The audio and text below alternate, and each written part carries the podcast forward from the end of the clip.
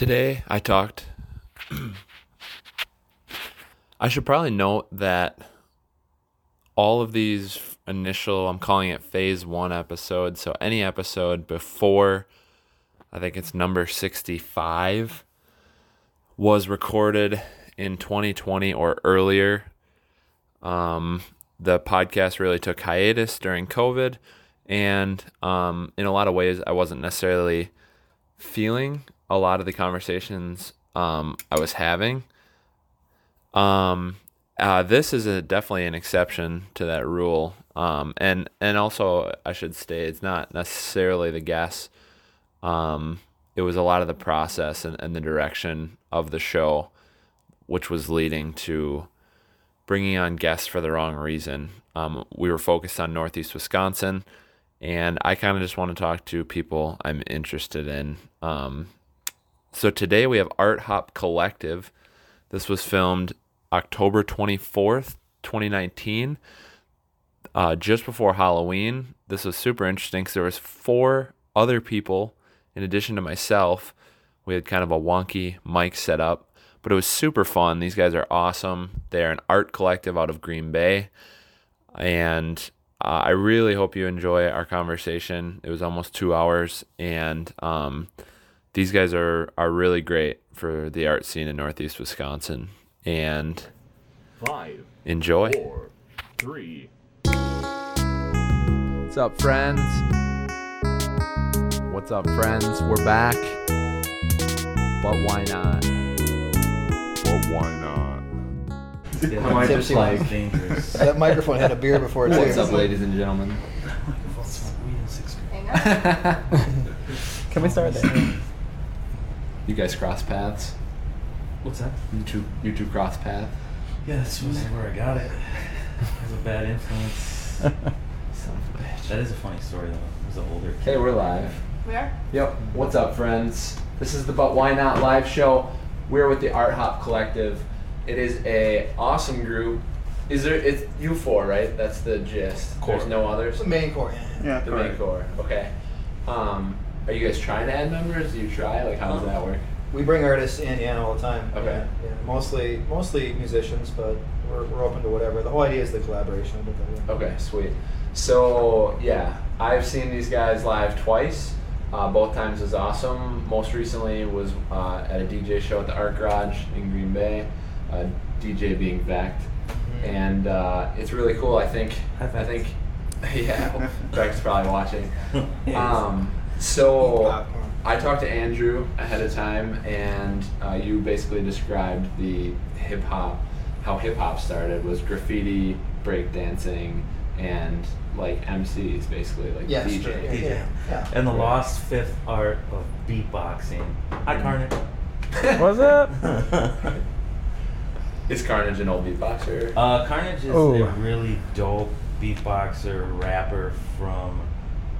I'm, I'm plug, we're plugging this already. That's Uh, fine. He's a he's a Some old he's a school OG uh, beatboxer rapper from um, St. Paul, Minnesota, Minneapolis, and he does um, like live looping. So he has a bunch of pedals on the floor, and he can loop his voice. And he's got two different microphones. We, we had him out for a show in May. Nice. Yeah, This and I've year. known him for a while. Um, and he'll rap and then he'll basically beatbox the whole beat and like he can make like any beat with his mouth. Then he loops it and then grabs another mic and then raps over it. And he's like extremely skilled uh, But kills it, MC too. Yeah. Yeah, Very cool. he's, He's a like, he's like a he's entertainer extraordinaire times Yeah. one thousand. Like he's like two hours will fly by and Yeah, he just just like like- won't stop. Like, yeah, he's amazing. That's cool. Who's the guy with the crazy hair that did that on like TED and stuff? Is he from the Roots? That one of the Roots guys? Oh yeah, Rahzel. Mm. Rahzel. Oh. Yeah, Rahzel been around for a while.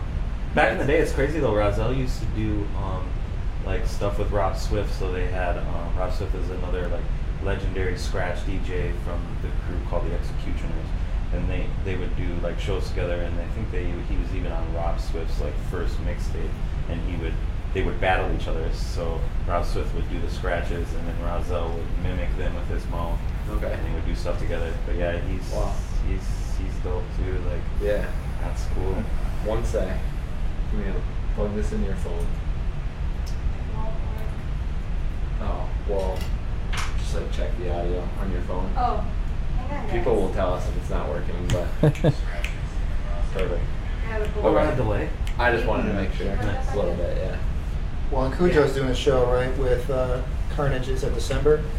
Yes. Where's he out of? Uh, St. Paul, Min- Minneapolis. Okay. And I didn't mean to plug that. It just. Came No, out. yeah, for sure. Hey, you know, that's cool. But, uh, Friday, December 6th, Green Bay. Carnage the Executioner is coming up. Look out for details. Sweet. Cool. How far? How far do you guys? How far are you networked? Like, how long have you guys been around? I mean, they're pretty strong in the Midwest, but Yeah. we've been there mean, for what three years. We've been together. Pretty Okay. strong locally, like this. Like I met these guys locally, but our our music resources to book music artists are pretty far out because I've, I've been doing it for so long that you just end up making connects. And anytime that somebody is, you know, trying to plan out a tour, they look at like the cities, like, um, okay, who do we have there for affiliates? Who can help us? And then, you know, they'll reach out to somebody like, hey, who do you know in Green Bay that can book a show? I'm going through there in between Milwaukee and, you know, whatever. Right. And then, so, Twin Cities.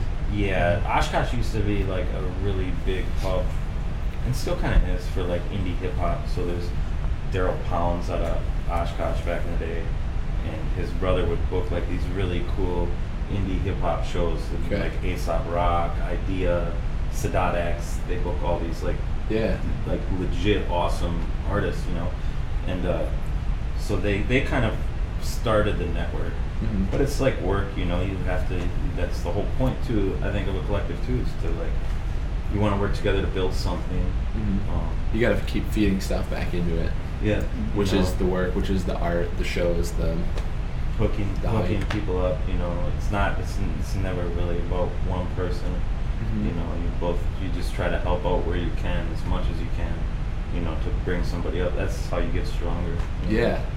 um, and that's how you have longevity you know like there's a lot of it's funny when you look at uh, it's not funny but it's it's this thing when you look at like um, young people that are trying to do things and they get huge crowds because everybody their age is down with it but they don't realize that like four years down from the road all the friends that show up for them they're going to get married and, and then they're going to have kids and Right. their Mhm. crowd starts to dissipate and uh, it becomes this thing like you have to think about well, how do you if that's what you love how do you do it with any sort of longevity Mhm. you know because the, the f- crowd and the people that support you that's always constantly changing Yep. you know How do you get people who don't know you and don't care about you to come out?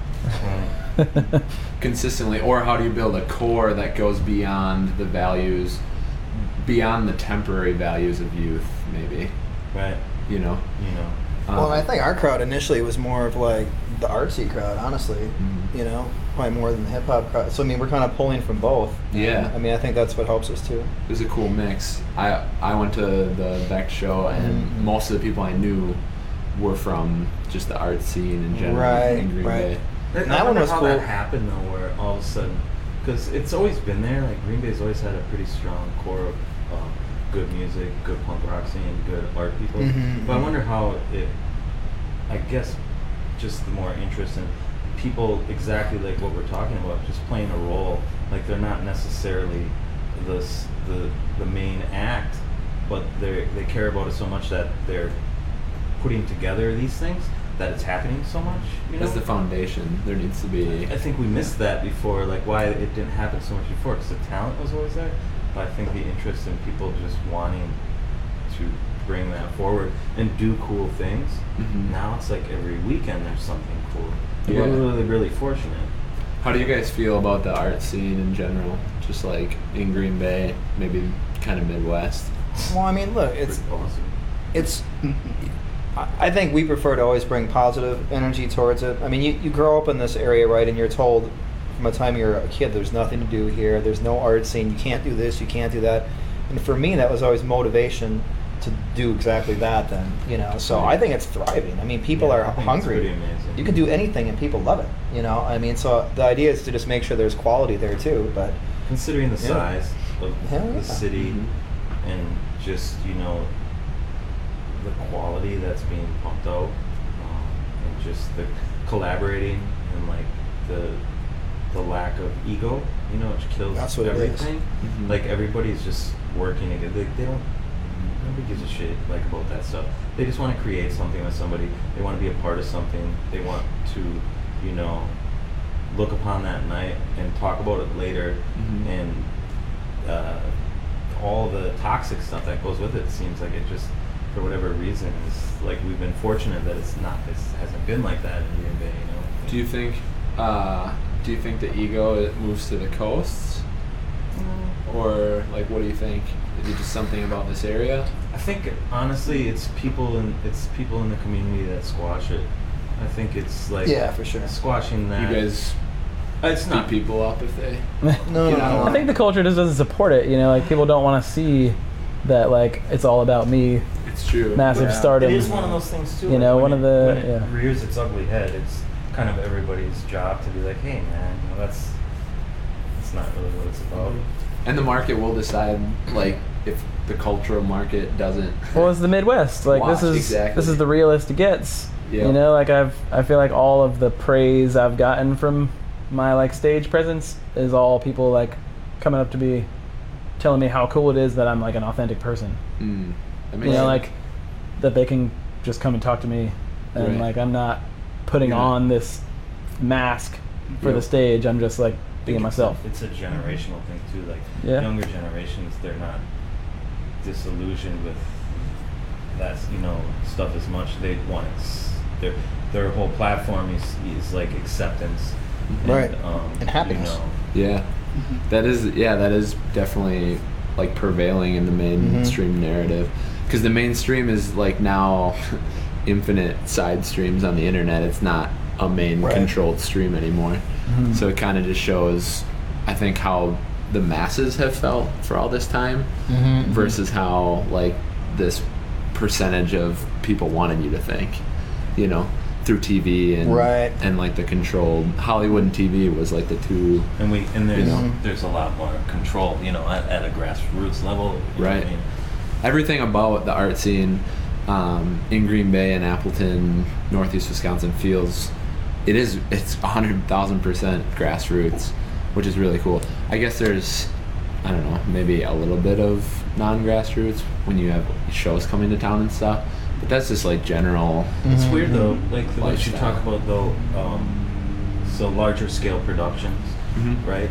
Uh, if you look at a lot of the people involved with those, like the Let's Be Frank Productions or whatever, Yep. they're still very much involved in everything on the grassroots too. You know, and constantly Yes. trying to do whatever they can to make things happen. Yeah, Um, you know, and that's that's cool, especially with their you know resources. yeah. Um, Yeah, Frank's got. We had Frank on the show. He he said he's got a bunch of interns that are writing content for Green Bay artists and Mhm, stuff like mhm. that, or trying to at least. And then they have the events. It, right? all, it all comes down to making sure that people are constantly supporting.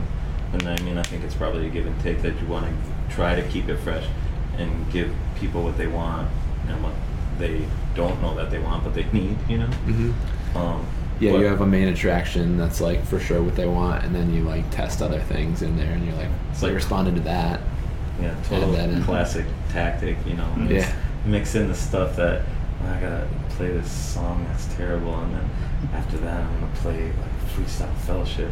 You know, know about this, and then you know. You start to learn what moves people, right? Yeah, and and there's just certain stuff that it, like music is like a collage too. So there's there's just like any medium like that. There's certain things that fit together better than others based on whatever, and uh, you start to realize like that there's this really popular song and it goes really good with this one thing that people don't know about, but they should, and then you mesh the two and Yeah. sneak it in there. That's like uh, really good songs from the past getting remade and kind of like brought back to It's like light. when everybody thought that the guy on Kanye, the Paul McCartney thing, like who's this new guy, Paul McCartney? Just yeah. that little four or five second song or whatever. yeah, isn't there like He's got a little sample on there. Yep. And Yeah. then there's he's got there's credits in it for Paul McCartney. And, So along that line, I saw on Twitter the other day. So You guys know Post Malone. Mm-hmm. So he made a song with Ozzy, with Ozzy Osbourne, and it's pretty cool. You guys should check it out if you like Ozzy. Love Um, Ozzy. and all these people on Twitter were saying like, whoever the hell this Ozzy guy is better give Post some praise for putting him on. and this nobody. That's unreal. Yeah. Sharon! Yeah. So someone screenshotted like four of those tweets from four different people, and we're like, Ozzy didn't do acid every day for an entire year and somehow survive for you guys to dis- disrespect him. disrespect him. Yeah. It wasn't just like a joke.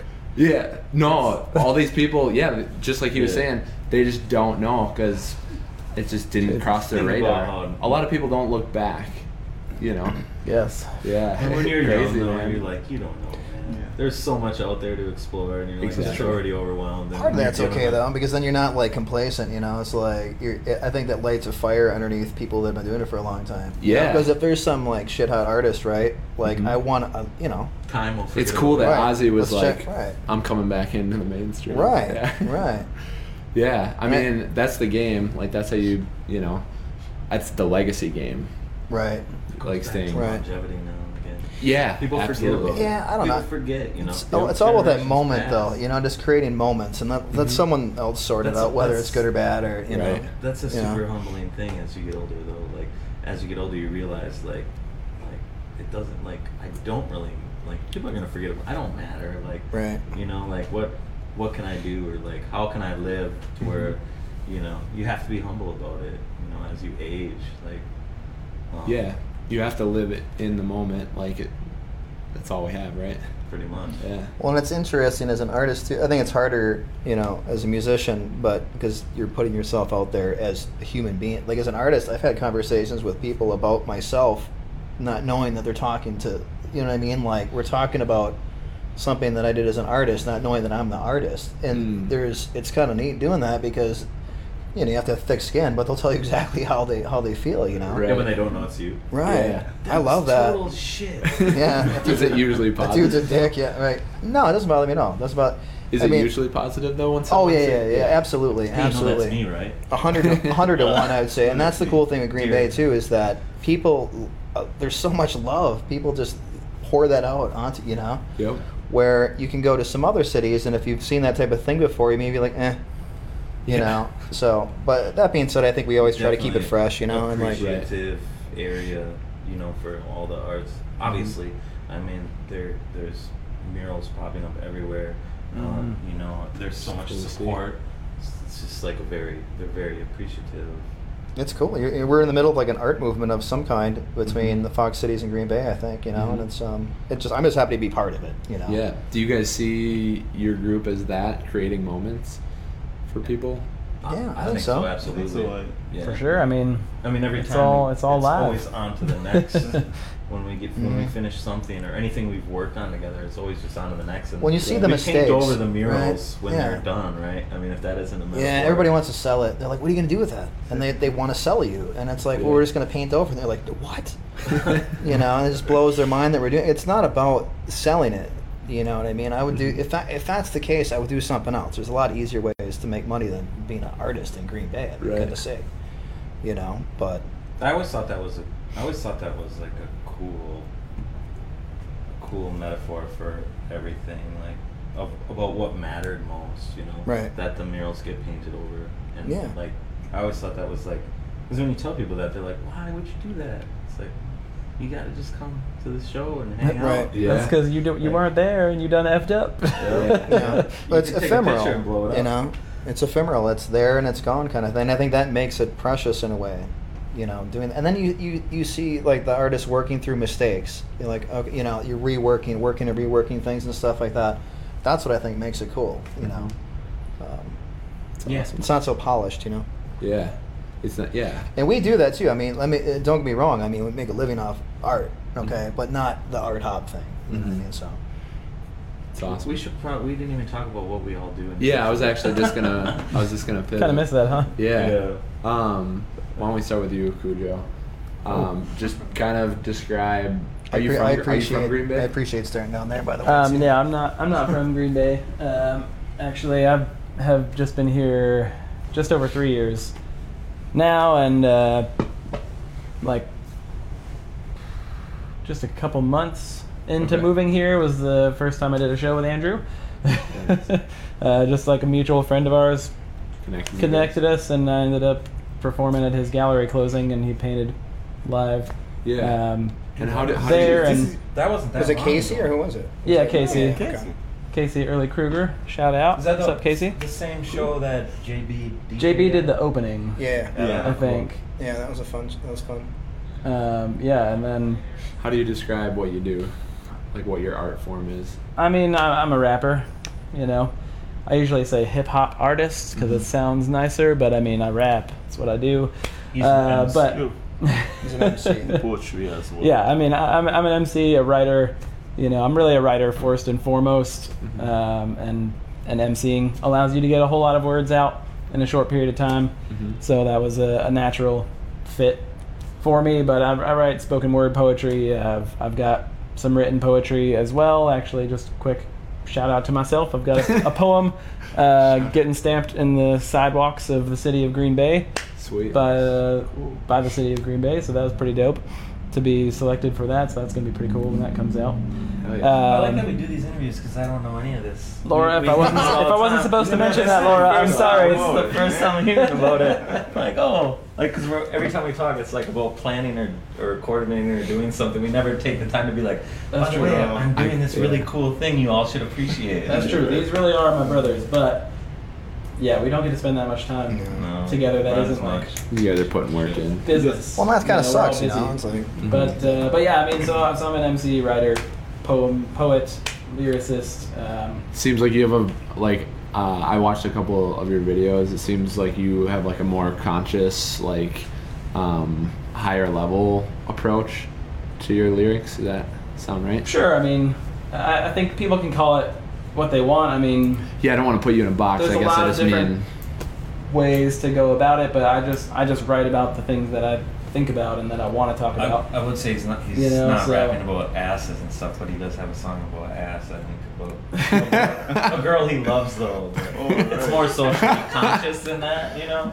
Maybe Kujo Yeah, do like, have something for He us. ain't rapping know. about champagne and asses, Yeah. but he Yeah, does have a I song. would like to hear Kujo. I don't know. yeah. Can we get like a excerpt? Sure, you know, so uh, to, to get like a behind the scenes curtain look, you know, Evan wanted to battle me, Mhm. but uh, but we came up a little short in our in our preparation. So so I'll, I'm just gonna spit a quick uh, flow that I actually wrote about the art hop, if that's cool. Yeah. Yeah. hell yeah. Well, is it nice? Is Do you like- want it is to be? Are you saying nice things? Okay. No, it's No? alright. I gotta remember it anyways. I gotta I gotta get it Okay. in my memory banks here. I'm in talking mode.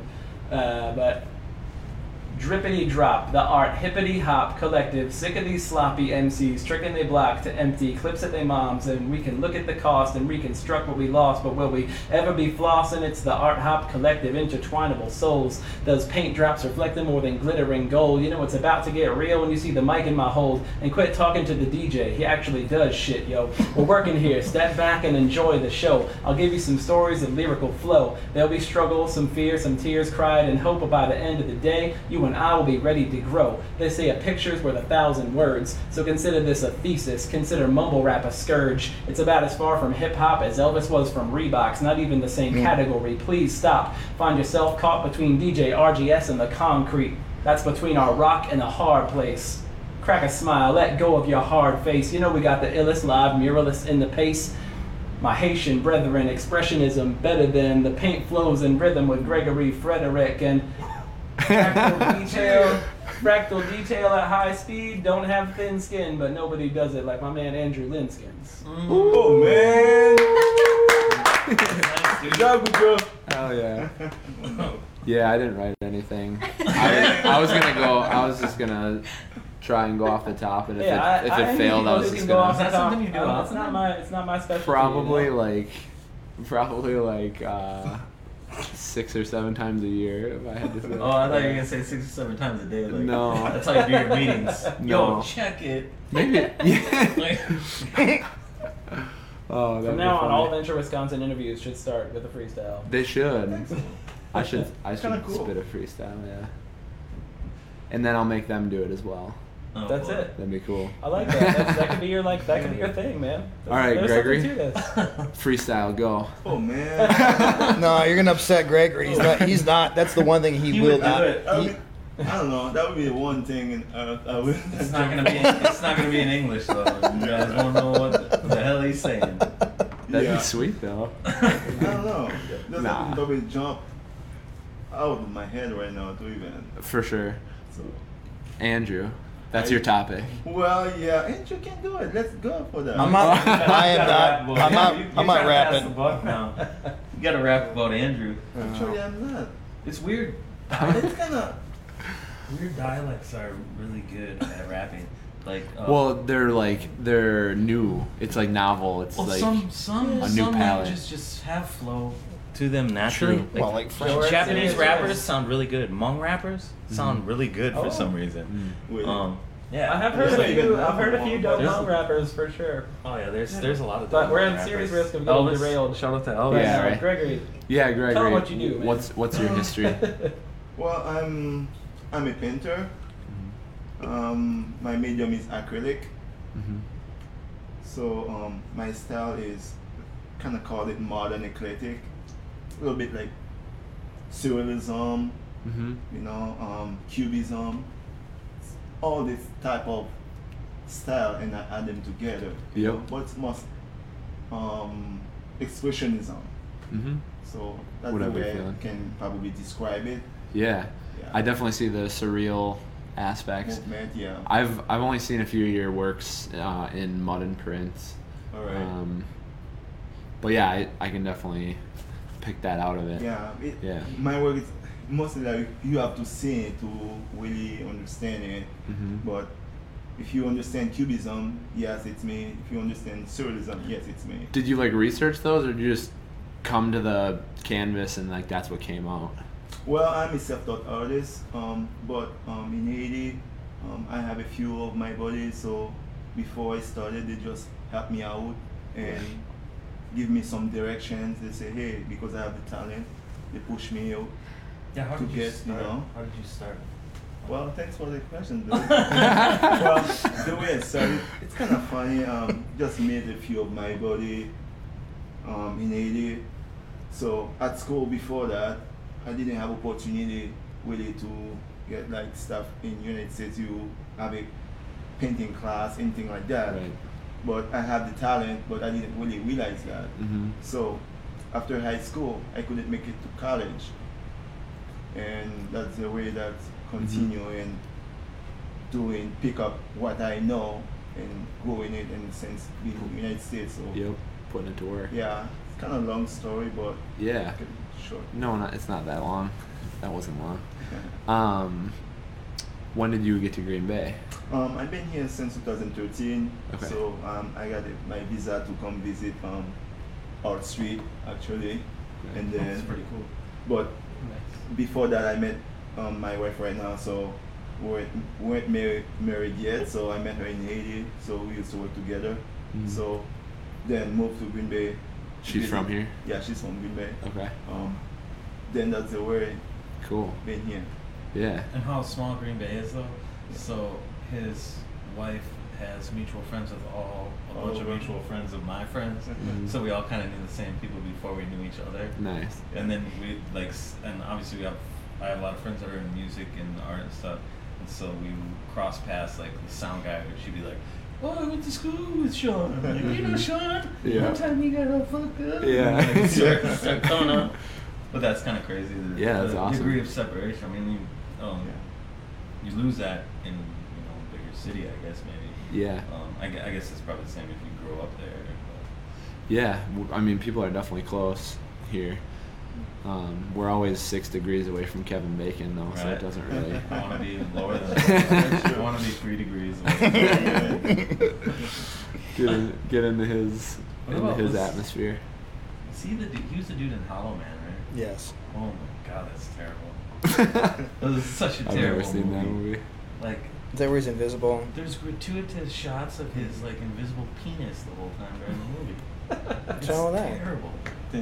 Well, whatever, whatever you're into. I, I He's like just it. flexing. It's like some guy. He's who like, went to "Someone's gotta school do it." To do CGI and stuff had to do that. That was like one dude's, yeah, like, for he sure. probably wanted to make real art. Mom, I'm in a movie with Kevin he Bacon. probably wanted to make real art. yeah, show he me was something. editing holographic penises for like a big paycheck. I would do it. Sorry, just saying. Side, side note though, but it's all pertinent. So, are you from Green Bay? I'm or from Osh- Green Bay. Green Bay? Yeah, from That's right. You were saying You the are. essay. I'm from Green Bay. Yeah. Um, Gregory's up- learning stuff too. Yeah, right. I mean, we, we moved around a, a, a little bit when I was younger, but for the most part, I'm a West Sider my entire life. Um, yeah, I grew up there. How'd you get into music? I, I think I honestly, my first, my first like venture into music was because Green Bay. For people that don't know, Green Bay has always been like this really awesome spot for punk rock music, rock and roll, garage rock.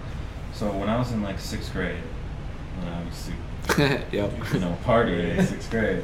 Um, there, there was always there was like like punk rock shows all the time back then.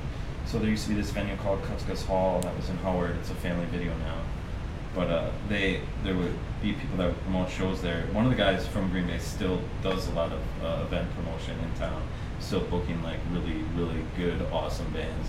But I was a skateboarder with all these skate kids and that was back then. I mean, this is in the '80s, you know. Um, it was a pretty close knit group of people uh, from a bunch of different ages, and we used to go to these punk rock shows at Cuscus Hall, and there was like Fugazi played there, Descendents, like bigger names. You know, back then they were probably, you know, still big, but not as big as they are now.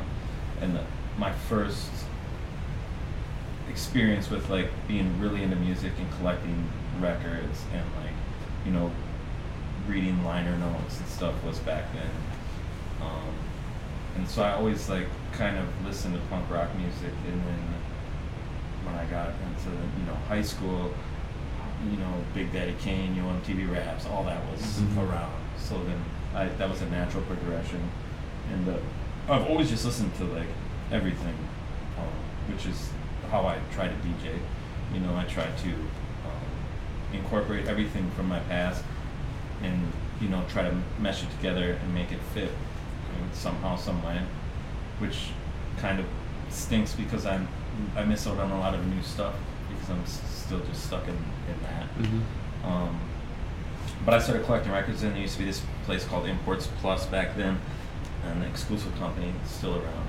But you would go there and you'd buy tapes. You see this guy Jim Nyes that worked at Imports Plus, and he'd be like, "You need, you need to get this tape. You buy that tape. Be, you know, you listen to it, be good." And then I didn't really start thinking about DJing until like I mean, I seen Juice and I wanted to scratch, right? I knew that.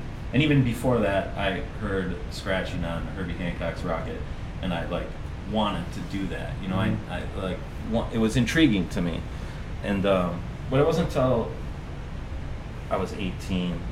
This DJing's expensive. Like back then, turntables were like really expensive, so you couldn't just like start doing it. Like you had to. It was a serious investment.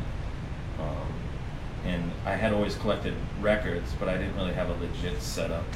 So it became this thing where I saved a lot of money. I bought a used set of turntables and then a mixer, and um, it wasn't until like '94 or '95 that '95 that I actually had like a legit setup. And then it's like, okay, now how do you use this stuff? Mhm. And then it was like around that time, I ran across a tape. I bought a VHS tape at Exclusive Company in Appleton from my guy Jason Verhagen. How to use- Rest in peace. Who's he's one of the most beautiful human beings I've ever met in my life. He's like, dude, I saved this tape for you because I think you would like it. And it was this turn. It was called Turntable TV, and it was by DJ Qbert with the Invisibl Skratch Piklz. It was basically just an hour of a guy just scratching and hanging out and talking shit the whole time.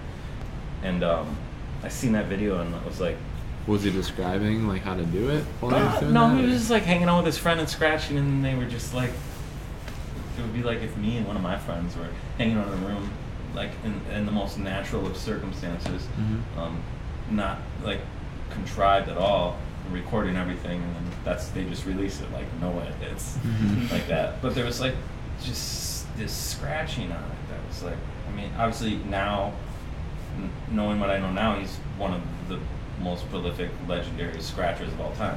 But I seen that video and I was like, oh. So I started to dissect that and then collect more and like tutorial videos and like scratching is really like all I really wanted to do. But it's I'm not very good at it. It's hard for me, you know. So, and it's like a discipline that you have to like do like all the time, and I'm Yeah. lazy. Um, but then I ha- also had a, a best friend that also got into that at the same time. So we used to literally just do these basement parties where all we did was scratch the whole time. I'm like, I'm sure it was terrible. you know, terrible. But there Ha- used to be half the cults- crowd was pretending to like it, and half the crowd yeah, was like, other "What half the the crowd fuck?" they went upstairs. you know. But there'd be like there'd be like these basement parties, and there would be like raver kids, and they would be playing like you know whatever was popping at the time, probably trance. And then we go down there and just be like, it's like offbeat and terrible. But um, but yeah, and and then you just start meeting all these like-minded people. It's weird because this is even like before the internet was really like a big thing. So like forums just started popping up. MySpace wasn't even it didn't even exist then. Mhm. So it was like hard to find people that were into that sort of thing because it was such a niche thing um, that were into it. You know, so besides like my two friends that were into it, it was really hard to find others in the area. And this then is like, this is before 2000. This is like 98. like 99. a few years after 18 when you started doing everything. Yeah, so Okay. I started at like nine. I started like taking, like really getting into scratching like 19, 20 years old. Okay. And uh, so it was just a couple friends. But then as things went on, like and the internet grew and Mhm. means of communication got better, um, I would, you know, I heard about like this guy in Oshkosh, JB, and then I heard about this guy in Stevens Point, imaginary friend, and then you like slowly meet all these guys, and then we started all doing stuff together. Um, Did that evolve you into more DJing um, with Scratch on top? I think well initially when I started I just wanted to scratch, but then I would play like parties and and people would be like, "Oh, well, yeah, he can scratch, but he sucks as an overall good DJ, you know." And I did, you know, I was not good. Like I you always start. mix, you have to start somewhere. And then you have to, you like take it personally, like, oh, I can't mix. I'll show them I can't mix. And like, but and then you, yeah, then you evolve. You, you know, you're constantly trying to refine your skill set. Mhm. You know, and it's not till after you do something, and I think it's with any talent. It's not till after you're doing something for like ten years, you know, where you truly like find like where you fit in. You know, your lane. Mhm. And uh, and then you can start to refine the things that you're naturally good at, you know, or whatever you can bring to the table. And then, um, so it wasn't until like, you know, I've been doing this like 25 years, but it honestly wasn't until like maybe 10 years ago. And, and granted, in between all this, there's this technological boom, so all that changes the Mhm. context of how you how your workflow would go or what you would do, How you how you would do your it. path. But it wasn't until like later that you know you I found like um, okay this is my thing this is what I can do well this is what I can bring to the table. Mhm. now how can I uh, do what I do not only with artists but with other um, DJs and stuff?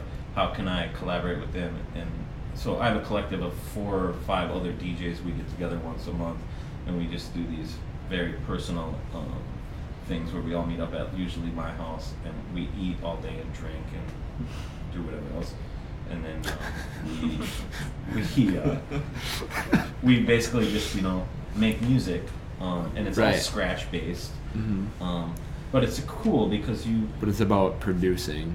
um, It's about getting it out and it's- practicing it's, again, and trying it's new about the things. moment though it's about the Mhm. moment because we don't get to see each other very often so we just really want to hang out and then Mhm. we're just basically um, it's very free and open. So we'll start these jams. Like if you haven't seen like scratch jams basically they we're making everything out of scratching. So the drum beat we're making out of scratching. Take a kick and a snare and you scratch a kick and a snare.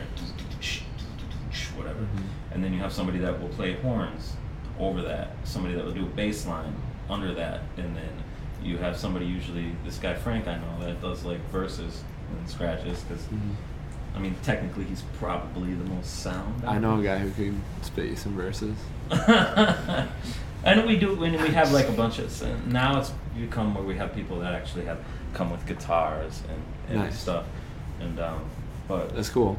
So people who've never been to a show, you obviously do the music. Do you guys usually play together? Because you didn't, you didn't spit, I guess, at the Fact show. Do you guys normally There was do a that? conscious DJ only art hop event. Okay. Um, We're trying to expand and do different things. That I mean, not to limit it to. It could To be. one It could format. be bands. Well, it could has be. been, it could have uh, nothing to do with hip hop. It could be metal bands, let's say, and that There's would be been cool shows too. where, at this point, all of us have stepped out for a Yeah, show. right. At Really? least we brought another artist. We brought Cool. another DJ. yeah, bring in local artists, MCs. do your thing, and Like just we- give them a outlet. You know. We really want to bring more people in. So the whole Mhm. point is to have one, at least one core member, and then we wanted to experiment with um, bringing in, uh, you know, local or national and whatever um, artists, whatever medium they do, and just, um, you know, talk about that and coordinate with them behind the scenes, and, and then come up with a plan on what we could do together, you know, for a show. Right. Um, 'cause that's actually the most fun of it is you know the the planning, the collaboration, and then seeing it happen. Mhm. You know when you're actually doing it. Yeah. Which perfect transition. Um, yeah, you can go pee. Um, you're gonna want to go around, yeah. So, like, what? Do you could describe yourself as a muralist, or No, I wouldn't at all. I mean, that's something that m- murals have been pretty hot lately. A lot of people are doing them, and I'm just kind of jumping on that because people are asking for it. You know, Mhm. The the idea I think for us was just to go big. You know, the first show. Now that Mike left the room, we could tell the real story. I think. so before we did the first art hop, you know, like I did, I did a show with Mike and um, and Daryl Pounds, the guy that he mentioned before, down in Oshkosh, and I was painting on a relatively small canvas, you know, 48 by 60 or something like that, which is a, you know, it's not a small canvas, yeah, but, but it's like the it's size a of you. it's a canvas, Right. and you know, it was kind of weird, you know, I just felt dumb, like I'm an artist painting on a, you know, on an easel. It just felt Yeah. like not the right thing Mhm. you know so i think we decided then from that point um, that we were going to do a show. We met you know we did a smaller show at that art opening right? And we're like let's go big on this thing. So we ended up doing what was it like a 40 foot mural or something like that? And then cujo just rapped straight through for two hours i'm not i'm not joking two hours straight. I mean, without even like a chorus, and I mean, pretty like a, a, a Bible's worth of material I've in written, two hours. I've written like two hooks. Did you have like a? But it was intense. Notebook full, or were you going off the top, or what was? No, it's No, no, it was very, it was written. very much planned out. So like every song had a particular image that would go with it, um, and you know it was a That feeling came out out through your period. painting. Well, we knew what we were going to paint. I mean, Oh, so every song had an image that would correspond with that with that song. We met pretty Um, extensively beforehand. Yeah, there was a lot of planning to that. I mean, to the point of where we were kind of like training physically to do it because I, it, it was a Like physical stamina entertainment. Yeah. Yeah. Um, and we did that at the art garage, and they were very, uh, very good to us. You know, they had a space that was available that was very kind of like grungy, and and it just seemed to really fit the vibe of it. And you used the word conscious before, and I, you know, again, not to box you in, but you know, it was very thoughtful. The things that we were, I, I like, I liked Cujo's stuff because it, he was able to speak about things without polarizing people, and people were talking about it. You know, um, and I I was really drawn to that kind of thing. Like it had, it felt like it meant something rather than like the all the trap stuff that you you Yeah. hear now. Not to knock at it. I mean, I like a cool beat like anybody else does, but for me, with what I was doing, I just felt like that seemed to make sense. Mm-hmm. So it was intense, and pe- we had what like 350 people there, on like a Thursday night. It was awesome. A lot of That's people. You know, so there's support for this stuff in Green Bay and, and in Appleton, I believe too. You know, and um, and I think we learned a lot through that experience, and um, you know, it, we just kind of keep going, and we're just trying to keep keep that ball rolling and keep that momentum going. You know, because it's it's very easy to just kind of use persistence and say that. Well, that worked well last time, so let's do that again. I think we really are trying to fight that, and Mhm. you know, um, and not try to just milk that because people can see through that very quickly. You Mhm. know, um, but yeah, That's yeah. awesome, man. Yeah. That show actually is when I met Mike. Andrew had known Mike previously and was like, "Hey, we got to get this DJ on." Yeah, Mike, Mike's a oh, bad motherfucker. Gotta meet honestly, this guy. I was kind of like, I can gonna- say that. Oh, I'm sorry. Did I? I can say that, right? You can, yes. I was kind of like at the time, I was like, I'm gonna rap for two hours. Like, why do we need a DJ? That was insane. But- though. Yeah. like people After don't understand meeting how, Mike- how much. He had a migraine the whole time too. Mike, so Mike Yeah, has every once in a while he'll get a migraine. That's when that's Which when I knew you were the real deal. so he's like in the bathroom throwing up, and it's like, "Where's Like Mike? five Where's in the bathroom throwing up?" It's like we're going on during right now. songs, Like, Ugh. okay, I got three minutes to go puke in the bathroom. Yeah. Wow. And then I It was do wild. that and come out. And like when you have like my migraines get so bad, like I can't really see. and Heard I of get that. like really. She gets that. Well, it's funny because me and you have migraines with aura, and primarily that's in 85% of uh, women, not in men. So I'm 15% of the male demographic that gets those. Yay! those, they're terrible. But that's when I knew that he was a. I mean, uh, it, there's a certain level of trust you have. I mean, Mhm. you're, you're. There's a lot of work that goes Will into they? these things. You will, know. will the my team come through? Yeah, right? and and like who else would all do of that these if I guys. wasn't there? I couldn't. Right. You know, I had to be there. Mhm. Right. Um, because otherwise it doesn't show. The show would not have gone on. It would have Mhm. just, you know, you have 300 people sitting there going, you know, what's going on, you know.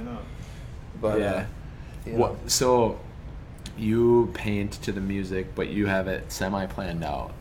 Uh, no, always. that's actually the only one that we planned out, and from there on, it's been intuitive. You That's know, cool. but I mean, I guess you started by asking if I'm a mural artist. I don't. I just. I just do whatever. You know what I mean? Like Mhm. I, everything's art, right? Like that table's very nice. That's art, Mhm. right? So I just. Definitely. To me, it's just And the idea of creating. the most um, diverse skill set out of all of us. Like, like we're all very specialized, but he's he is like. all Yeah, I mean, I would draw in the sand if that was the medium that But you know even what drawing. I mean, whatever it he is. was a weatherman at one point. I used to be a meteorologist back in the day. Yeah, like- yeah, how seriously, uh, four Which years. is funny because when we were doing the Mile Music thing, I'm Yeah. like, man, it's gonna rain. And he's like, well, according to my calculations." And he was right though. That's good to have. It was right. Yeah. Like, you never know. yeah, and it's just something where you know, I think I share this with Gregory, where you know we've been making stuff since we were little kids. You know what I mean? You just you you create. It just feels like a very natural thing to do, and that you're always trying to develop that skill. So I like the challenge of not just like, you know, staying in my lane and doing one thing that I know that I'm good at. I, I purposely try to do things that are like make my weakness into my strength kind of thing, you know? Mhm. So hence the mural thing, like that's challenging. There's things that you wouldn't anticipate initially, like standing 30 feet in the air and going, oh my God, I'm going to die if I Mhm. fall off this ladder. You know, um, there's something to that. And I, and I love that challenge, you know what I mean? So, but music is something where I think um, a lot of artists are drawn to music, you know? They all paint to it. Right? Yeah, Every like- artist I know. Right, and vice versa. Like everyone that I know that's into music does, you know, is very drawn to visuals. So I Mhm. just, I, it just, it's a perfect marriage. You know what I mean? So, um, Andrew We're- also yeah, does we're very- sculptures. really? that's yeah. My, I, my, if you know, I was trained in sculpture, like ceramics and things. I, I don't throw pots, but I would make sculptural ceramics. And, Okay. actually went to school here at uh, uh, UW Fox Valley at the time, Nice. and uh, studied under Frank Zetzman. He's a he's a badass artist from from Appleton here, and um, you know, there's a lot of things that I went around? through. Yeah, he's still around. He does his he makes beautiful Think work, about that though. and his wife as well, Lynn. Like locally, so just talking about local Green Bay or Yeah. Fox Valley art scene. Think about like so. There's a dude that was from Green Bay in the '70s, Dave. Kite, I'm probably gonna butcher his name. The Kuipers guy that he did set design and like Mm. design stuff for the movie The Thing and the cantina Really? scene for Star Wars. Mhm, mhm. Like this, like That's funny. he, he's and worked on a, a bigger film, uh, like a dinosaur film. Bigger than ET? Or, yeah, bigger than E ET. I don't know. Depends. Yeah. depends where you put ET. Yeah. I, I put the thing above all the Star Wars and ET. Like the thing. The thing was like the holy grail to me. Like, sound and like just artistically the design. Kurt Russell looking foxy in the in the in the snow with the. You ever see the thing? Never seen it. Oh my god, dude, it's brilliant. It's probably one of the best horror movies of all time. I mean, people will say like The Shining's up there, right?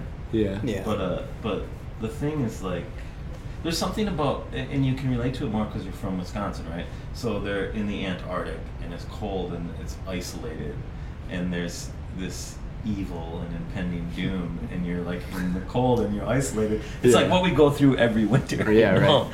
But it's but There's it's a, there's a sense of home Yeah. bedded in. But in isn't the that story. scary though? yeah. The cold is the cold is fucking scary, man. So Like- cold is, I mean, yeah, cold is lack of warmth and energy and Yeah, Love. you can't move. You can't Right. really fight properly. You can't Yeah. fight back. Well, properly. everybody's like, "Oh, it's not so bad here." It's like you would die if you didn't take shelter. How is that not terrible?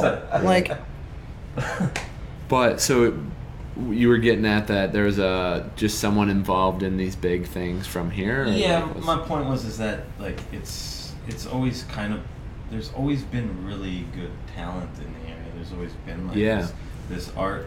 This Yeah, I don't know if it's. I don't know if it's Lawrence or I don't know if it's just like It's probably the cold of what we're talking about. It's probably like having shit nothing to do in the middle of winter. you Dude, know? that's that's my Maybe. creation time. Right, like- Yeah, right. December to March is like there's definitely a Writing humbling albums. aspect. Yeah. your cabin fever. You work on stuff. Yeah. I do. I I do. A lot Bon of Iver. Bon Iver and Eau Claire wrote like his Mhm. most, you know, the thing that got him to stardom or mainstream, Um, you know, yeah, recognition. Um, and they have that, that new festival. He does a new Mhm. festival. It's cool. you know, Yeah. not forgetting where he came from. Yeah, exactly. I think um, more so than the cold, though, I honestly believe it has something to do with um, just like as anti art as this is, like the industry and like the leadership that we've had in this area for like um, basically uh, progressive industry. So like paper companies, for example. Right. Obviously, they took out every fucking tree in Wisconsin, which isn't ideal, but they always were like on the cutting edge. Like Kimberly Clark made all these, you know, like better tampons, better diapers, and like that progressive thinking in, in science created more prosperity, which allowed them to like put money back into arts and schools and and there's a lot fa- of that. Even family, you know, there, there's a strife. Strife and like will always produce good art, right? Uh, suffering, you know, Yeah. they produce good art, but people underestimate, you know, just being from a good family, Mhm. like having a father and mother with a stable job where they can afford to throw things at you like playing a keyboard keyboard lessons to see what sticks to see what you're good at you know like i don't think i think that's like You know people don't really yeah. think about that like Mhm. that have the opportunity to to explore those Mhm. uh, as art is like i mean granted you can make art with basically anything if you wanted to but When I think of that kind of art, like uh, almost just like I think of like the PAC versus like painful art ends up being like pop music or something. Like, does that make sense? There's a lot of uh, just talking about like um, I just was having a discussion with somebody about uh, a great analogy from like about film and and just you know pop pop music in general. Um, when you get so many studios involved, there's so many people involved. You know, Mhm. everybody wants to inject their own thing into it, and then pretty soon you're Mhm. trying to please all these different uh, Mhm. people, and it dilutes the original vision of whoever came up with it, what they want to do, because they feel they have to please all these people because they're Mhm. donors or whatever. Um, yeah, that's an interesting segue into talking about how we work together because I feel like we do that to each other. Yeah. You know, like there's been so many events where Yeah, how do you guys I deal feel like with? Vect, like you had this vision of that event you wanted to do, and like there's been events where I was like, I want it to be like this, Mhm. and you know, we all end up having to kind of like We all realize figure that each other out and be like, okay, here's what the best show will look like. Mm-hmm. Right. We all, we all want to do things individually. So it would be this thing like if Cujo wanted to do something, he's like, I don't want you to DJ, but I want you to sweep up the floors when you're done. And like, all right, dude. You know, like we there's there's in order be to that easy. longevity too. In order to keep a good thing going and being and, and like to keep doing the things you want to do, you have to sacrifice at some point. Mhm. Like you're going to have to do that. If you're not willing to do that or compromise, like you you have no business working in a group of people. Um, Mhm. Mhm. Because you're you're just gonna have to do it, even if you don't agree with it. It's still you have to do it, you know, out of respect and. Out Are of, you are you married? I am You are. for now. it sounds like it sounds like you got it locked down, man. Yeah. Um, Compromise, respect. So I, I've, I've been with the same girl for 25 years, married 13, but we are going through a divorce. Okay. But we're best friends. So That's it's all good. I mean, we're cool. it's good. But yeah, Did definitely, you? Nah. definitely compromise. So Yeah, absolutely. I probably important. I'm probably bad at it. I probably should have compromised more because we Yeah. together. but uh, no, she's a, she's an awesome woman. You know, it's just Mhm. uh, It's one of I didn't. I didn't mean to go there. How's it? No, that's cool. Joking. You were talking It's about probably compromise. that came up. like the like. No, I mean it's a perfect example though. Like Mhm. even even when in this case when everything is said and done and uh, it's ran its course, you know, like you still you're s- you still have to compromise. You still have to put emotion aside, and you Mhm. still have to, you know to have dignity about it. Mhm. And um, Well, now you upset Gregory. Gregory, I'm sorry. It's all good. You give me a beer, sorry. Gregory's got to pee. oh, that's funny. Um, are you married? Um, I'm getting married. Are you really? Yeah. Cool, man. Cool. How old are you? I'm 25. Nice. Yeah. Nice. So you, uh, you've known you know her for a while, or Yeah. Uh, six years. So dad. Oh, right on. Did your dad ever give you a talk? No. Mm. I asked him permission. Oh, that's sweet. Yeah. Yeah. A little traditional. Yeah. Yeah. I I didn't do that. That's alright. but we were not. I mean, neither one of us were very traditional to begin with. You know, Mhm. we were both rebels. Mm-hmm. But Could see it. I probably should have did it. It would have it would have came over and I'd be like, "Yo, I'm marrying your daughter. Deal with it." I- I'm sorry. I just I, just- I don't know. I, don't I know said why that that, happened. I just I just meant to ask you. No, no, it's, it's totally cool, man. It's not even. A, it's not even a. It, it's a. We talked about that a lot, like where um, it like because I've had to deal with a lot lately. We'd be like, oh yeah, I'm getting divorced, and people always be like, oh, I'm sorry, and it's like, no, we. I spent 25 years of my life, and it was awesome. It's just we don't have, we don't have kids, and uh, we decided that we both wanted to do something different for the second half of our lives. Mhm. It's not like we're gonna stop talking completely. Like you know, we're still friends.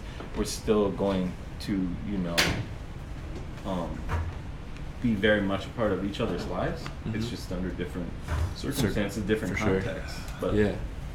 but I think most Yeah. people think they automatically assume like, you know, somebody was toxic for it to not Right. for not to happen. But Like it just all happened at once.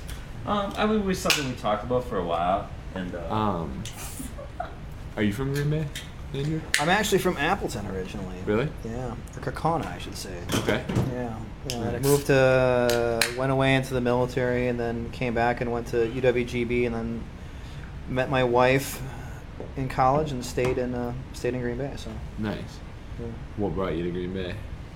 UWGB. So we, Okay, we went to the center first. I met my wife there, and then uh, she was going to GB, and I'm like, I'll go to GB, you know, and I kind of tagged along, and Mhm. um, yeah, and I, I like Green Bay. I, Green Bay is a beautiful city. I mean, there's so much coastline in Wisconsin. I don't think people think of it like that off, but to me, it's like Midwestern California.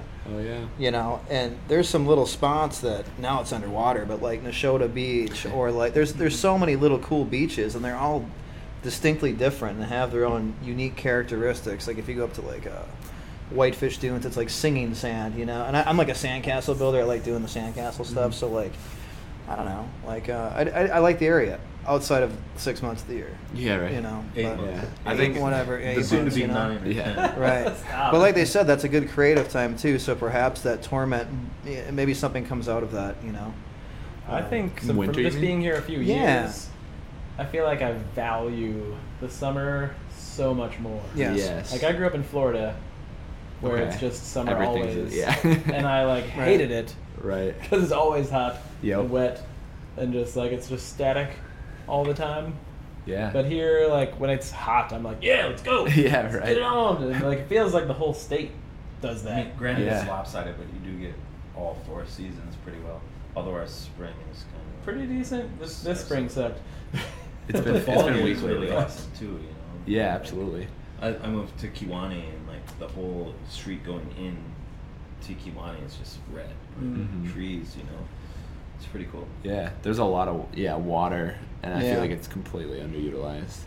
And a lot of people have boats. Right. I just feel like you either have a boat and you're out there every weekend, or you never go. Yeah, it's You know? true. It's Well, they have those big fishing tournaments now. True. That that could be the new thing. We do the big fishing tournament deep here, and you do a big mural. Of like a a boat? And we play nothing but bass music because it. Can we looks do like it on a bass. boat? Oh, I like that. I like that. Actually, I've never been fishing before, so. What? Never been fishing You told me you. We'll go fishing. We'll go fishing, man. We'll go fishing. You offered.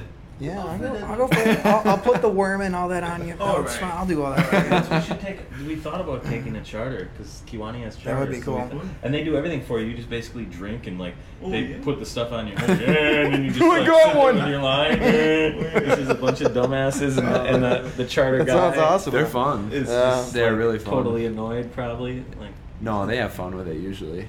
Cool. You gotta find a fun one, I guess. You ever watch how the fish come back when they spawn though? That blows my mind. You know what I'm talking about? Yeah, Like yeah. they hatch in an area and then they come back to spawn in the same area they're born as a little Oh yeah. egg or whatever. You know? Mm-hmm. Yeah. It's wild.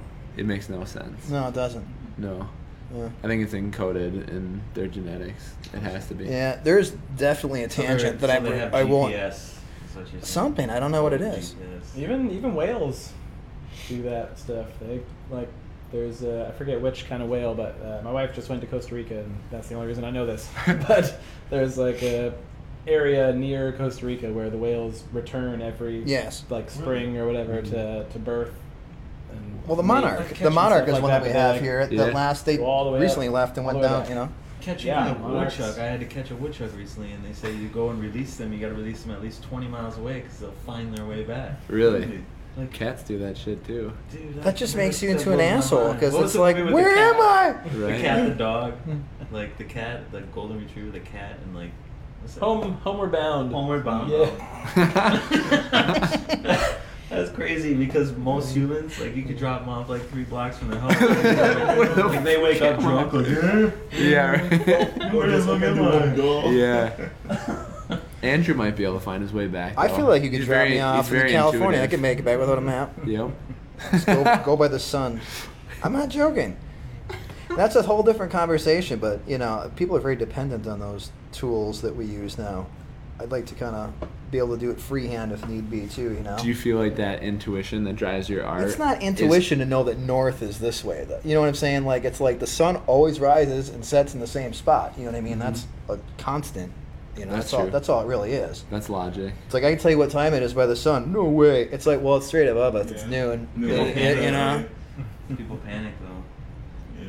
You, They you do. never plan for the panic. You just gotta trust yourself. That's the whole That's thing, like though. I feel like that's what Performance, too, intuition like- is, though. being comfortable, being uncomfortable. That's the whole thing. Yeah. That's crazy. That's life, you know? There's a lot of people then that you know they want to do the live thing, the live performance thing, and they, and you don't you don't you don't plan for that. You don't Mhm. plan for that panic. You can't. That, li- I still sometimes when I'll get it randomly, and, and it has nothing to do with what you're doing live at that moment. It's just everything else I have going on in my life. It's hard for me to settle down once Mhm. I and focus once I Right. do that.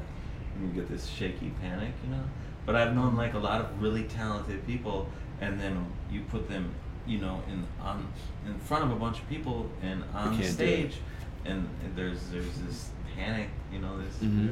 Yeah. this this impending doom Right. that settles in, you know. Do any of you guys have childhood history of live performance? I grew up in a church, so yeah, I was I used always to- in front of a crowd. Okay. Church as well, so it's kind of Yeah. shaking time. Yeah. You know. I think like the younger you are when you start building Mhm. a skill or getting experience is like the you know the better.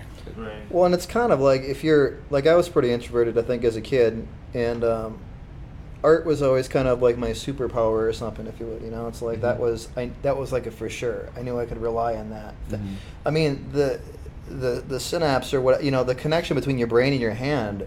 It, with opposable thumbs is probably the, the strongest and most developed part of your brain. So I, I find that very interesting, and I would like to you know use that as much as possible. Interesting. You know, When It's I interesting skateboard, I think that's a that's kind of like art. I mean, you're Everything's on- art, man, you're on it a is. stage. People alive, they skateboard and they don't tell you like uh, when there's random people around. You're not gonna try to bust out the fattest shit you got. you know, if there's a crowd, you're out, you're going to Go big. tr- Yeah, try to skate right, to your that's maximum true. potential, or like at least put some flavor into it. You know, Yeah. it's one of those things. It's it's it's. If you want to, if you're willing to push your limits. Yeah, I Yeah. just never. I, I will say though, I feel like everybody's got like a really long history in doing what they're doing. I didn't start rapping until I was like 24. So uh, if you're out there and you haven't started anything yet, it's not too late. Kuzo's all right, 25 You don't have to be. What did you you got a few years on Evan. What did you do before that? What did I do before that? I don't know. He Like lived in Florida. They artistically? just did like yeah, Florida like shit. anything like. Just in Florida. shit. Why You did know? you want to start rapping? I mean, honestly, like I've always been interested in making music, but like I tried to play the guitar for years. I sucked. You know, I played hand drums and stuff a little bit here and there. and What better. Kojo's telling you is if you suck at instruments, you can be a rapper. Hey, if you suck at playing music, There's always a hope you for can be a rapper. It's the same thing with DJing. If you can't play any Uh. instruments and you suck at drums, you can be a DJ. Pretty much. I mean, you know what happened though is like I always I tried to write songs a lot. Writing's a whole nother ballgame. uh, I just I could never get that like poignant key phrase, you know, Mhm. like Pink Floyd or something. Like you're just another brick in the wall. Like that's all you have to say, and you understand everything that that song is about. Mhm. I could never do that, and so for me, it was always like I had way too many words for a traditional song, and then like I started hearing, you know, conscious MCs like. Uh, Immortal Technique, who I'm uh, going to Milwaukee to see on Saturday. Shout out Um, Shout out to Danku. Dude, shout out to Danku, for real. I got tickets from Teamo Denku, uh, as a matter of fact. But I'm going to see Immortal Technique on Saturday, and he was one of the first rappers that I heard that I was like, you know, I listened to him and I was like, For those of you I that don't know, to- he's an extremely um, political, very politically charged rapper. for sure. he actually grew up on a military base. I think his dad was um, in the military. there you go, And he's, dropping history. Yeah, he's very. Um, I mean, he's he writes all his songs are like about kind of how shitty uh, the United States Sort of. government But is. you know what? You know what I fell in love with about his songs though is that You're saying I he- couldn't listen to his songs and be like, oh, I know this. Like I would listen to his songs and be like, what in the hell is he talking about? He's an And I had to, like- you have to research I had to. Wikipedia and Google He's a- shit for like two hours Like- just to decipher Yeah. all of the references and the analogies that he was making. And once I learned about them, I was like, damn, his He's like- he's his metaphors are knowledge. dirty. But I mean, besides that, he's giving historical, accurate. Yeah. Um, The most distilled version of Immortal Technique would be "We Didn't Start the Fire" by Billy Joel. I mean, that's legit. I should have wrote songs like that maybe, but I stumbled into rap instead. I guess. no, I think it sounds like you were saying um, you had a lot of words, and many like words. That's the perfect medium for you. you know? right, so that that long form poetry, you had like a spot. Yeah, I mean, I will say I, I dominate conversations less now that I'm a rapper because I just get all my words out. Oh, so I should be a rapper. now I can be now I can be quiet. Like you've actually noticed, like Yeah. you, you used to be like, Oh yeah, I feel like I used to I, talk. I'm gonna get my thoughts out Probably on like you. too much. Bro, you talk people. too much. Have you tried rapping? All right, we should look up. You talk too Rapping. much if you can't play I- I instruments. If you have no skills at all. I was lucky enough to grow Rap up during that whole like boom of awesome indie hip hop. Yeah, But it was see, like that's kinda- everything that I was into back then. Right. But I Is that what bonds you terrible guys, you think? rapper. Well, it Do you think fits, that bonds it fits guys? right into I think all the punk rock culture. I mean, it's very similar in, in, in many I mean, a different lot of- ways. you know, Yeah. not all indie, not you know, a lot of a lot of indie hip hop in the you know mid '90s, late '90s was politically charged, just like a lot of um, the punk rock music that you've grown to know. That's become household punk rock. Yeah. music. So Circle Jerks, Dead Kennedys, they're all politically kind of motivated music. Mhm. You know, Mhm. um, it's just that they're bitching about Reagan. and We're bitching about Trump, you know. Right. But these assholes still exist. Right. Uh, Same it's, assholes, It's different weird though. You. Same get that game, perspective yeah. as you get older. Like Yeah. not much has really changed. Like Mhm. it's still the same assholes affecting very cavalier with millions and millions of people's lives. you know? Yeah. Megalo egomaniacs. Yep. In a lot of ways, we're still operating under the same societal systems. Right. Like we're operating under the same ideas. Um, It's kind of like how everybody thought Obama was the same, and then they were like, you know, he like, you know, droned and murdered thousands. tons Right. of people. Right. Like, oh, but he speaks so well. Yeah. Right. Or the National You Defense you can't Authorization excuse one and not the other just because he's the party you're rooting Right. for. At that And that's the thing. It's Sure. not. It's. I think people assume that if we would say that, that then by default we're the other side, and that's not even close to the case at like at all. We're just, You know? uh, and you become so refined where it just becomes, I just, we don't want assholes anymore. Mhm. Shitty people, you know. But it's Well- it's so far gone. I don't think you can get away with. I think ideas play out almost like the same way you're saying uh, punk was the same way with Reagan as maybe a new art form is now complaining about Trump. I think like our system of um, governance, I guess. I don't know if it's the capitalism part or if it's the um, what would you just like the classic democracy. It's essentially playing out exactly the same, but with different technologies as Right. Rome played out. The, but the, the underlying theme and everything, it's still fucking same. Yeah, exactly. Exact same. Like, Exactly, just it's new still- technology. It's still like people, you know, um, manipulating and, Mhm. and, you know, it's propagandizing. Like, you know, It is now. basically, like, Yeah. uh, you know, they're just disillusioning mass amounts of people. For sure. And and and I don't know, to I be think- fair, a lot of people they they're not ready or they don't want to deal with having to come to grips or terms with the harsh realities of what it all is. hmm Um, and this is why you have you know these uh, partisan like people jump on one side or the other because it's just easier you know for them to do it, and both sides are guilty of it. But right.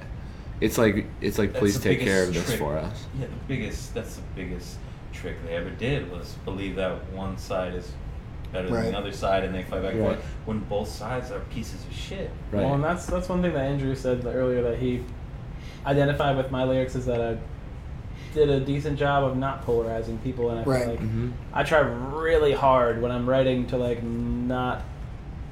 Pick a side. I mean, not not pick a side because I mean, sides get picked. you know what I mean? But like, to not tell you what to think, hmm Right. but to tell you I that think- you should think about this. Yeah. Seinfeld This had is a, the- had that's how a it bit on to that. start. This is the way I think about it. You don't I think good art starts a conversation. in a different language that doesn't have all the baggage to it too. That's the thing is Mhm. that you're it's like a new thing. It where you're not, you're not bringing all this other stuff with it. You know, Mhm. That's why I, I try not to even engage in those type of conversations because who gives a shit what I think? hmm Ultimately, you know what I mean? Like, what does it matter? It's not You that know? people don't give a shit. It's just like how much is it really worth Well, in the grand scheme of things. I'd, I'd rather just put we all positive have a out voice there. You and know, stuff, but For how much weight does it Right. really hold? Collectively, though, in groups of people, large groups of people, in masses, Makes that's where the power is. Yeah. Right. And you can't get to that point unless you're all working together and sacrificing. Absolutely. Well, there's But certain individually, shit you there's no shouldn't power do in too. Just You know, one individual. I mean, there is. There's been a few people throughout Yeah, time yeah. that have really changed things, but does it happen often? No. But does the stuff that's happening, you know, with the protests in China and stuff, does that happen with one single voice? That's like a mass group of people. For sure. Where Don't be, don't be strikes talking about Hong. Kong. We're gonna get pulled off But- Facebook. Yeah. Dude. Sorry. Right. Yeah, we should That That was a great South Park. and I believe this is what's going on too right now in um, Fox Valley. You know, um, all artists get together. I think this is where we at right now. hmm One person can make it, but if all of us get together and we're working on it, hmm I think we're getting, you know, somewhere. Everybody's I Absolutely. believe it. Everybody, It's it feels like everybody is getting theirs, and like that sounds kind of Capitalistic. yeah. But I mean, they're but they're all they're all we're all working together, and but we're all achieving individual goals, whatever that may be. Some sometimes my individual goal is I could really use six hundred dollars to pull me out of hmm the situation I'm in financially. You know. I actually think the individual is, although it doesn't seem important, it is super important because they're like the goal is to remove people's individual individuality is like the goal of the the Their- powerful their goal, because right. because if you do that then you're too afraid to start an uprising in Hong You're Kong. a terrible laborer, man. Yeah. You're a terrible laborer when you have like ideas of what refining stuff in the workplace. Or like I could be doing this. You know this weird Yeah. thing, and like you talk about uh, the industry around here, uh, like Procter and Gamble and stuff. Yep. Um, and it's like always this thing they try to when you go and work for a place like this, right? Which I do, and I'm very grateful and fortunate for that. But when I first started there, it was always this thing like they there's always people that kind of prepped you in management to be like, you know, like to try to convince you that unions are bad, you know, like. mm, hmm It doesn't make sense. Like It's against your own best interest, but they always be If like, "Oh, you do. don't want that because then you're gonna have to pay union dues, and then the stuff that you do is out of your hands. It's gonna have to go through your rep." And like, yeah. it's like at the same time though, we're gonna take your 401k match, and we're gonna take your pension, and then we're gonna give you these shitty fucking premiums, and like, Mhm. it's it's bullshit. You know? Yeah, like, for sure. Our union's the answer to all of that now, but like, there's if they if if unions were nothing to worry about, then why do they always like try to combat against them and spend you know millions of dollars for anti-unions? for sure. Um, what I was getting at with uh, just like systems and like how we're in a, this, it's playing out like our democracy is playing out the same as Rome. It's just like I think any idea, given enough time and a, played out in a large group of people, plays out pretty similarly. And like I think because they're always a human system to measure humans, like one aspect of our bad nature always like comes out in full force. magnified. Yeah, Right. exactly. So I don't know. It's I also think it's also a tool, like a like uh, a tool like divide and conquer. It's also a tool that um, a governing body would use, right? Um, they want to magnify the bad things. Like, oh, you better not do this because if you do that, this thing right here is going to happen, and I've totally magnified it beyond epic proportions to make it seem like it's a bad thing. You know? yeah. I think It's like Mike called you an asshole, and then I'll go get a beer out of the fridge, you know, while you're scuffling. you know. I don't get it. Just distraction, you know. Oh, so it's right. like if you the the illusion of, of, of choice and distraction. So if you you know create this over here, you can do whatever you want over here. Mm-hmm. And we're talking about Obama. I, I mean, like whatever. like- you know, it's like it wasn't on like New Year's Eve. He did the National Defense Authorization. Nobody even knew about it. Like that's Yeah. a that was a big deal. Isn't that thing mm-hmm. about Trump? Like, did you see how he spelled coffee? And then, what is he doing while everybody's paying Yeah, attention to it's that? just you know? Like, Yeah, it's weird. I think I think I just think he's really that dumb now that he just like Just really doesn't just care. But It's a man, wild time to be years, alive. yeah, the last I few years have been crazy. I don't know. I think it's probably the best time ever, though. Maybe not, but I mean- I think it is. I think In a lot of ways, it un, I think it's- undoubtedly is it's that time to forcing be alive. people Yeah. to to actually But- see that or what? think about. this time to be alive for what? I In mean, general, To see what's going on. yeah, Well, I why think- not? I think everybody would like that, you know. To be alive. I would like to not be going does through this mean? time, but I think like it's forcing a lot of people. Like there's so much open discourse. I think it's forcing a lot of people, if they're have the humility and contrition enough to like actually think about the stuff that they're arguing about on the internet or whatever.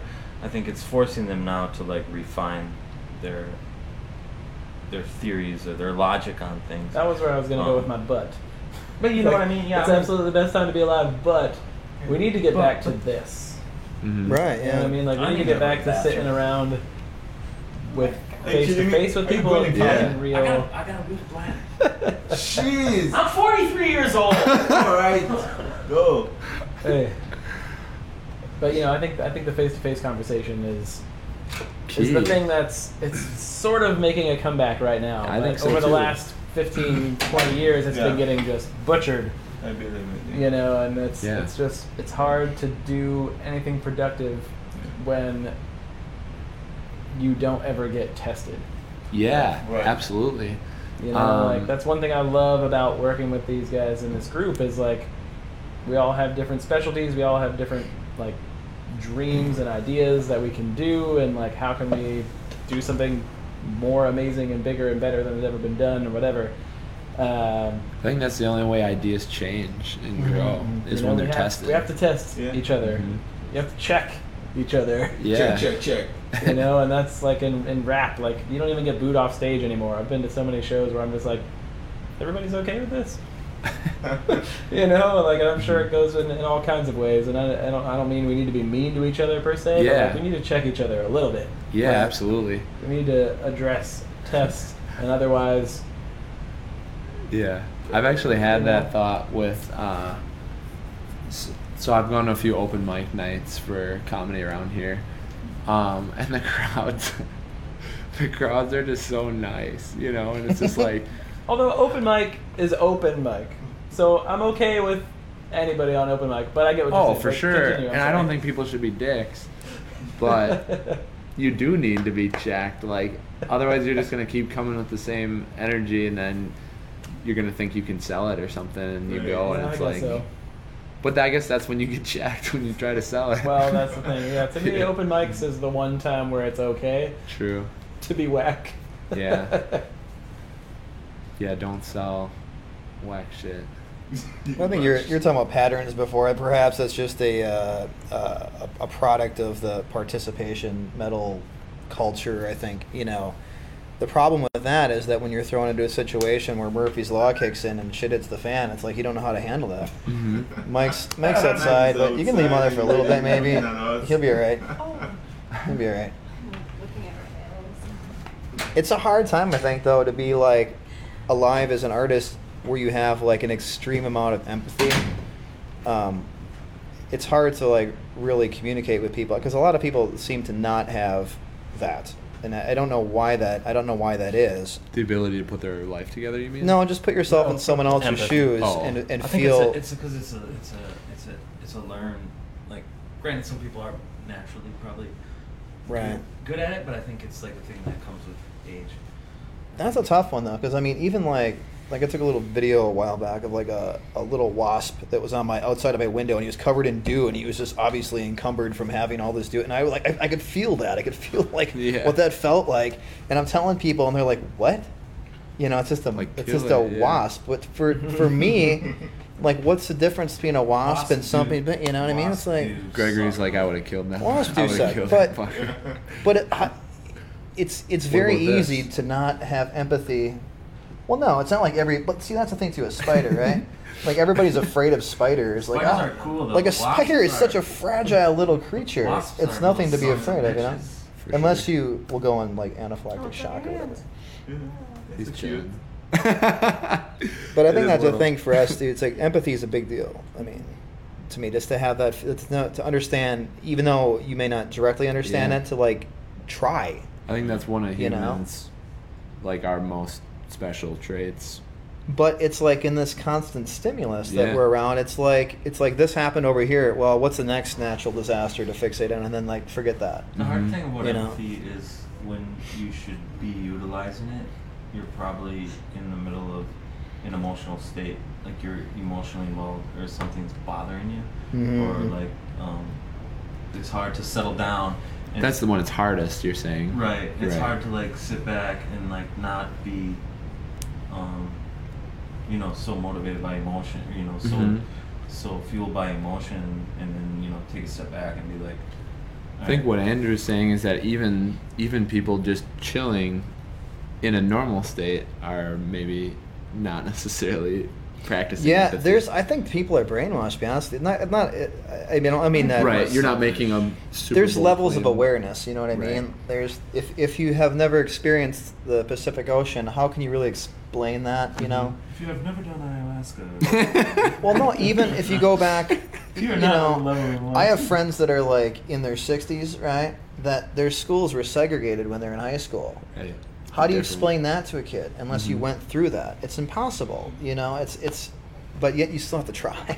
you know, you still have to try. You know, and, Yeah. um, and rather than give up and eh, you know and, and turn into Trent Reznor and just shake in the corner talking about how bad life is, like I'd prefer just to try at least try to do something about it. Mhm. There's far more good than there is evil. I you did know what I mean? just read a book about Trent Reznor, though, and it's pretty awesome. So I guess I always knew that his um, uncle started like a uh, heating and cooling business. Like they, he Is came this guy from with- around here or where? Trent Reznor and Nine Inch Nails.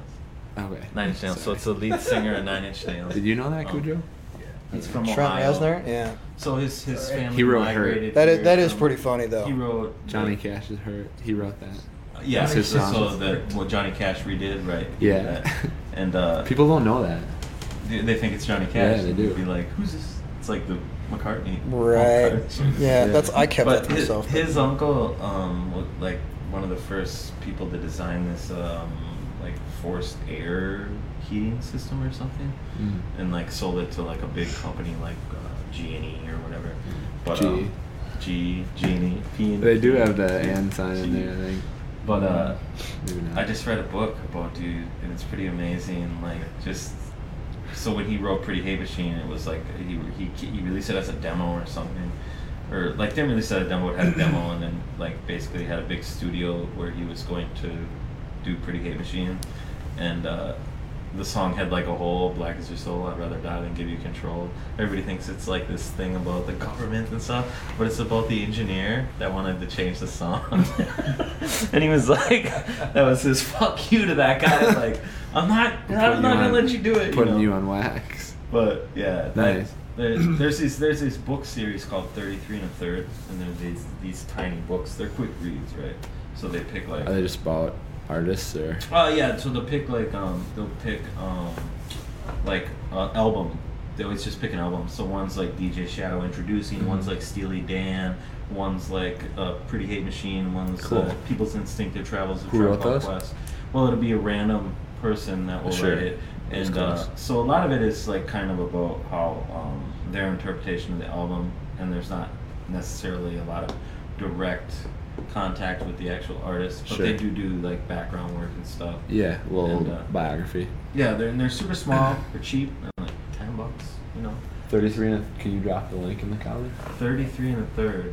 They're cool. They're cool books. You can get them all on Amazon. Um, like, granted, whatever. So if you have a favorite album, they probably did a thirty three and a third. on it. Sweet. And you you know like you, ESPN. That's what I was thinking, Six- do 30 30 for 30 30 for something. 30 for yeah. 30. Yeah. Did you ever see the the uh, Ricky Williams one where he was I just did, yeah. millions and millions of dollars, and he's Yes. like, "I'm just gonna go smoke weed now." It was gonna peace out. And they came back though and was like super good. They came back when they had One of those uh, raw talent dudes. Who's dudes. the other dude at Miami? There's like a two-headed running back monster. It was uh, Ricky Williams and Ron. Uh, can't think of the other guy, but they both of them had thousand-yard rushing seasons Okay. and like I'm gonna- double-digit touchdowns. I'm gonna bring it back to the empathy really quick. Oh. okay. No, I had this thought recently. Um, because you were saying people are so like overstimulated. It seems Yeah, like I think they want to be empathetic, but they just, you know, right. you're, you're it's put like, into a trance. you know? Right. It's like uh, here's this disaster over here, and then there's one in two weeks, so forget about that Right. one. How do you be empathetic when your whole life, day to day, hour to hour, to week to week, is just you trying to keep your head above water, you trying to make moves so you can maybe retire. But I think a lot of people. I think a lot of people are trapped in a mindset that puts them there. Does that make sense? unempathetic? No, like I like Andrew was saying, if I wanted to make more money, I would just go do something else. But he's like, I just like the art. Other people could have that mindset, and it's like, I don't know how much Well, you I, make. I but, do like, I do both. I mean, I work in a production studio during the day and I do well. that's also like a, that's also a, a it's a statement made from like uh, not privilege but comfort like Oh, working to- undoubtedly, yeah, working yeah. to a certain degree to where you're Right. comfortable and you have options I had you the time to look a lot of into it, yeah. I- yeah, I think If the you're most stuck in the weeds at the time, you know, it's hard to see out of that. I think. you Right. know? I think a lot of the people that are struggling with empathy though aren't people working sixty. There are probably they're people. rich, they're rich as fuck They're rich and they don't do shit, Right. So they're just like stuck in But their they- head. They got to that point though, being incredibly narcissistic. You know? Yeah, exactly. Like, they've never had it. They never even had a chance at empathy to begin with. You know? Right. Exactly. Well, or if that same person's But like, you're right, though, I well, think- I have 50 grand in college debt. To have some sort of sweeping, like, erase everyone's college debt, I just got that paid off, you know, and it took me 30 years. Hell no, I don't support that. I think there's a lot. I think there's a lot of that. right. And for me, I don't care. I mean, just make it better. For, make it better for the next guy. That, you that's know? totally right though. Like people Yeah. that you know don't have much end up being like the most empathetic. You know. right. So I have this. I have. I had this thought last weekend, um, that like, our culture seems to live off of dopamine. So like, what and like that's yeah. that's the Right. overstimulated. Like I can't even I can't even think about this problem Think because I have ways- YouTube and Think all Pornhub and all this shit like dopamine, right too. here. You know what I mean? At all times Did you say porno? No. But I mean, that seriously though, like you have all these. You have all Exactly. these things to cater to that spike in dopamine. You have to literally. Pornhub just happens to be one of them. you have to literally fight that mm-hmm. and like so back to what you were saying earlier is like we need more face-to-face conversation like ideas need to be tested. That is like oxytocin. Like if you're looking at like how a culture like gets because every basically every hormone gets you high. Adrenaline high feeling. Mhm. serotonin high feeling. Very cerebral. Um, dopamine high feeling. And it's just like whatever whoever has their finger on on the button, or I, I Mhm. don't I don't think it's one person or whatever, but the culture is running off dopamine. It's like maybe we should be running more off of serotonin and oxytocin. So how do you Well, tap- the thing how do you tap is, That was just an idea The I thing had. is, dopamine is so easy. Fun, yeah, it's quick. Not just fun; it's just so easy. hmm Oxytocin takes work. You Mhm. can't just get oxytocin for nothing. Like It's you have to love. You have to do work. You have to build a relationship to Yeah. release oxytocin. Dopamine, all you have to do is just swipe. Can I do that? I don't know. yeah, Uh, no, you can.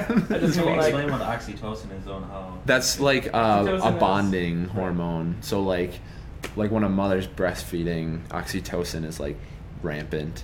Like when you're kissing someone, oxytocin is rampant. You two can kiss. Good, That's bro. cool. It's 2019. it's almost 2020. Uh, dude. But no, I think I think there's something to that for sure. Where uh, it's not just passion, obviously, that releases oxytocin. It's it's bonding that Yeah. releases oxytocin, and that doesn't Exactly. to be like mother daughter or whatever mother child We're- we or anything. It can be like, bigger yeah. than that, and we're we're unbonded real hard right now. Yeah, I was just thinking Really like, unbonded. like what are what are- what do we get addicted to? And it's like some people get addicted to adrenaline. Some people get addicted to. Most people get addicted to dopamine. There's a, I don't know. I don't have like a an end thing with that, but I just thought it was an interesting. Well, think about like the, Thought. like where does that so where does that lead us? If you think about all, like all the millennials that say, you know, that they have trouble connecting and they're they're single and they don't want to have kids, Mhm. like we're fucked. Positivity though. Yeah. Cool. Yeah. On the negative side of all this. Yeah, I mean, there's there's Gotta have tangents in balance, here. Yeah, but you hear it all the time, right? Though, like you see these Yeah. headlines like, "Why are millennials dating? Why Yeah. are millennials shopping at Kmart?" Like, I have a theory that basically things are just going to get more. Um, I don't want to say polarized because it's a negative connotation, Mhm. but things are going to get further spread apart. Basically, like the like the people who make something of their lives and are happy and are like approaching purpose are going to be like the craziest, most talented, successful, impressive people we've ever seen. Because like kids are now growing up learning with the ability to learn how to do anything Mhm, mhm. on YouTube right. and like so you have to be so much better than everybody else, even like to get out there exactly to do what you want to do. and the people that are fucked quote unquote like we're gonna lose a lot of we're gonna lose a lot of people N- not lose them literally but like lose them They're as quality jaded, people. Because gonna, they're gonna be pissed off. they're stuck in that cycle. But I think what what's gonna happen with the phone is what happened with TV. Is like eventually we're gonna have like the statistics and like the the mom groups are gonna like establish and they're gonna start putting out ad campaigns that are like explain like what sitting on the couch because like when I was in school there's campaigns on like how bad being a couch potato gonna was. put up a Barbara Bush hologram. Tell you about that. who was that? What about who was the one? Who was? Uh, is it? Is it Al Gore's wife? Who's the one that was big on censorship? it was Nancy Reagan. No, after her. Um, it was it was somebody's wife. Um, Hillary. no. and they were like wanted. They were the the reason why you had like uh, censor or like had like explicit content labels on CDs. Mm. I can't remember who that is. You know Yeah. what I'm talking about, right? I, yeah, I would say I, Al I would be wife. guessing. Who was Al Gore's wife? But Al, Which, Al ironically Gore- enough, he created the internet, and here we are with Yeah. Pornhub and Invented. he invented the internet. everything else. Yeah, he didn't put the work in. He just wrote a piece of signed a piece of legislature. Yeah. Cool. I think I think we could end it there, right? Sure. Yeah, I think there's tangents where we could go off about you know how things Yeah, are this could go on interconnected, and that's another 24-hour All right, conversation. we, we'd be real remiss if we didn't at least announce uh, yeah. one event. Do you guys have some Reg? events coming up? We have one at uh, Titletown, and what is that? November 9th, right? November the 9th, Saturday, Um, home that's a game cool one. weekend. If you guys are with us right now, Hey, if you're still with click us, on the art hop you got to come in to the this caption because we tagged them and follow them because you guys do tons of cool events. So Yeah, we do work individually and try to support each other that way too. You know, For sure. So, but, yeah, the November Titletown 9th, thing's Saturday, cool. like this is our p.m. third time going back and, and doing stuff with uh, with the Packers, and that's something that we really uh, do not take for granted because Mhm. that's a that's a obviously a big deal in Green Bay to get There's nothing You know. like as cool as the first time you get a check from the Mm. Packer, you know, signed by the Packer. Yeah. It's, It's Hell unreal, yeah. really. Yeah. it's, it's cool. man. That was a But proud moment. We That's all awesome. do stuff individually though. Like we all have like our own individual things Mhm. that we do too. Um, Do you guys cross promote it on the page? Oh yeah, always. Yeah, yeah, for we sure. always Perfect. support Yeah, each other for sure. and we always support like just any any one of our friends in general that are doing stuff. Mhm. Um, there's this Sage event coming up uh, at the premiere November on 1st, Broadway, right? Right? And they're doing a fundraiser, and that should be pretty cool. Um, it's just gonna have a lot of artists, and that building is super cool. And uh, Sage has been around. The premiere? bit now. It is Yeah. really cool. It's pretty cool. Yeah. place. Um, but there's stuff like there's so much stuff. It's kind of like one of those things like you should if you're going on a date, like, and you really want to be impress the person, you should probably find one of these events and do it before dinner or after dinner, Mhm. or you know make a night of it. Um, but if you're looking to like, it's everything we talked about. You know, communicating with another person. Like reach out to somebody that you wouldn't, you don't necessarily have, you haven't done stuff with before, and ask them to go to one of these things. Hell Because yeah. all of them are social events. You know. Yeah. It's not like a loud, crazy environment. No, one hundred percent for the viewer. None Mhm. of none of this is for us. We we do it for the, the viewer for sure. That's Right? cool. At least I do. I mean, It's that, awesome that makes me feel doing. good. If the, if they feel good, I feel good. You know. Hell yeah. You know. There's an exchange there. Yeah. Some oxytocin. Yeah, and if there's any other artists, musicians, I mean, hit us up if you want to collaborate and stuff. We'll check it out. And you Sweet. know, I think that's where it's at too. You know, especially with it's hard to find artists that are have the confidence to go and perform in front of people. hmm But I'm telling you, it's okay to make mistakes and to work through that. I mean, I think that's I, you know. I believe this is what we're working right now too. You know, we're trying to show them, hey, don't be scared to be in front of Right. thousands of people. To Yeah. Prove what you can do. Mhm. This is what you're good at. Show Right, up. trust Mhm. yourself, Do you know? something. You Yeah. know? feels good. Hell yeah. Show up. So yeah, it's an open safe environment. I mean, in those mistakes, you learn more about yourself, anyways. You know. Yep. Or just putting yourself in those situations that you normally wouldn't before. Um, it's liberating, you know. Sometimes you find the outs. Every negative situation is just finding a creative way out. You're, Yeah. yeah, because you're always gonna hit them.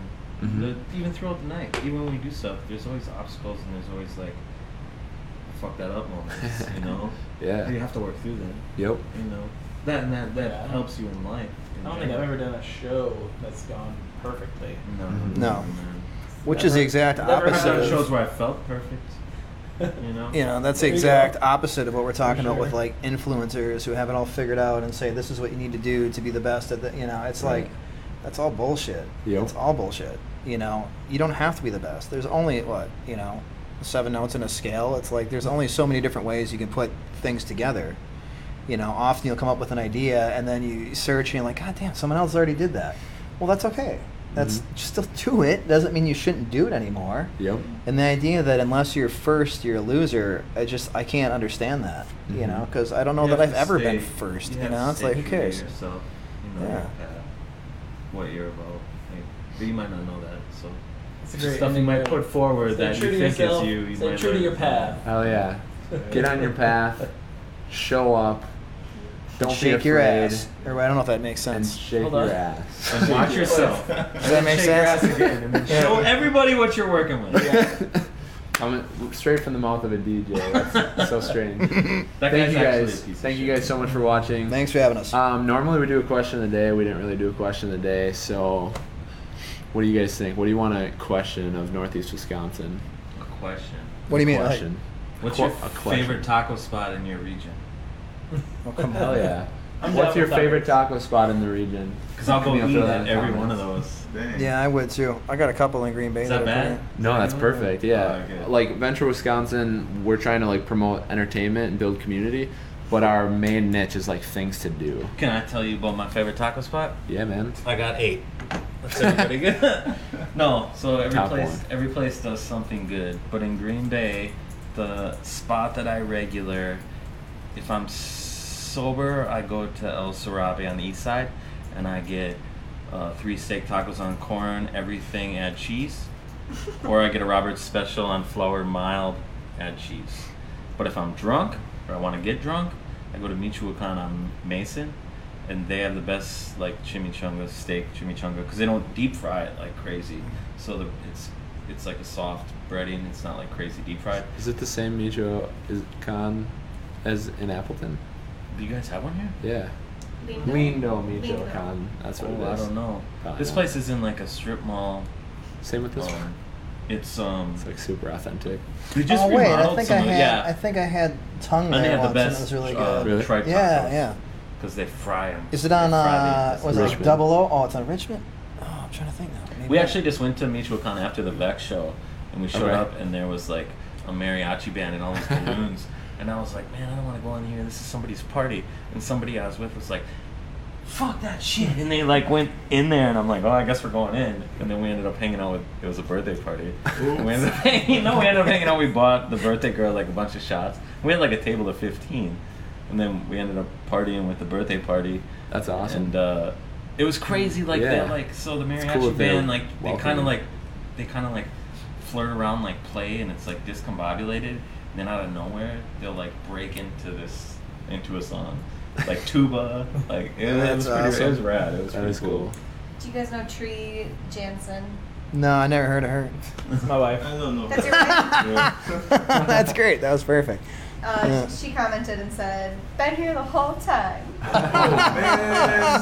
Of She's course she you. will. Ride or die. She's my biggest fan. Are we off or are we on now? We're still on. Oh, We're It's not on. over till. Oh, we're Yeah. still on talking about tacos. I, I like El Local on uh, on That's what she University. said. El Local's legit for like just plain ass tacos. What do you- just meat, Now I wanna cilantro, and verde. what do you guys Same. like in Appleton? Then you're both from Appleton.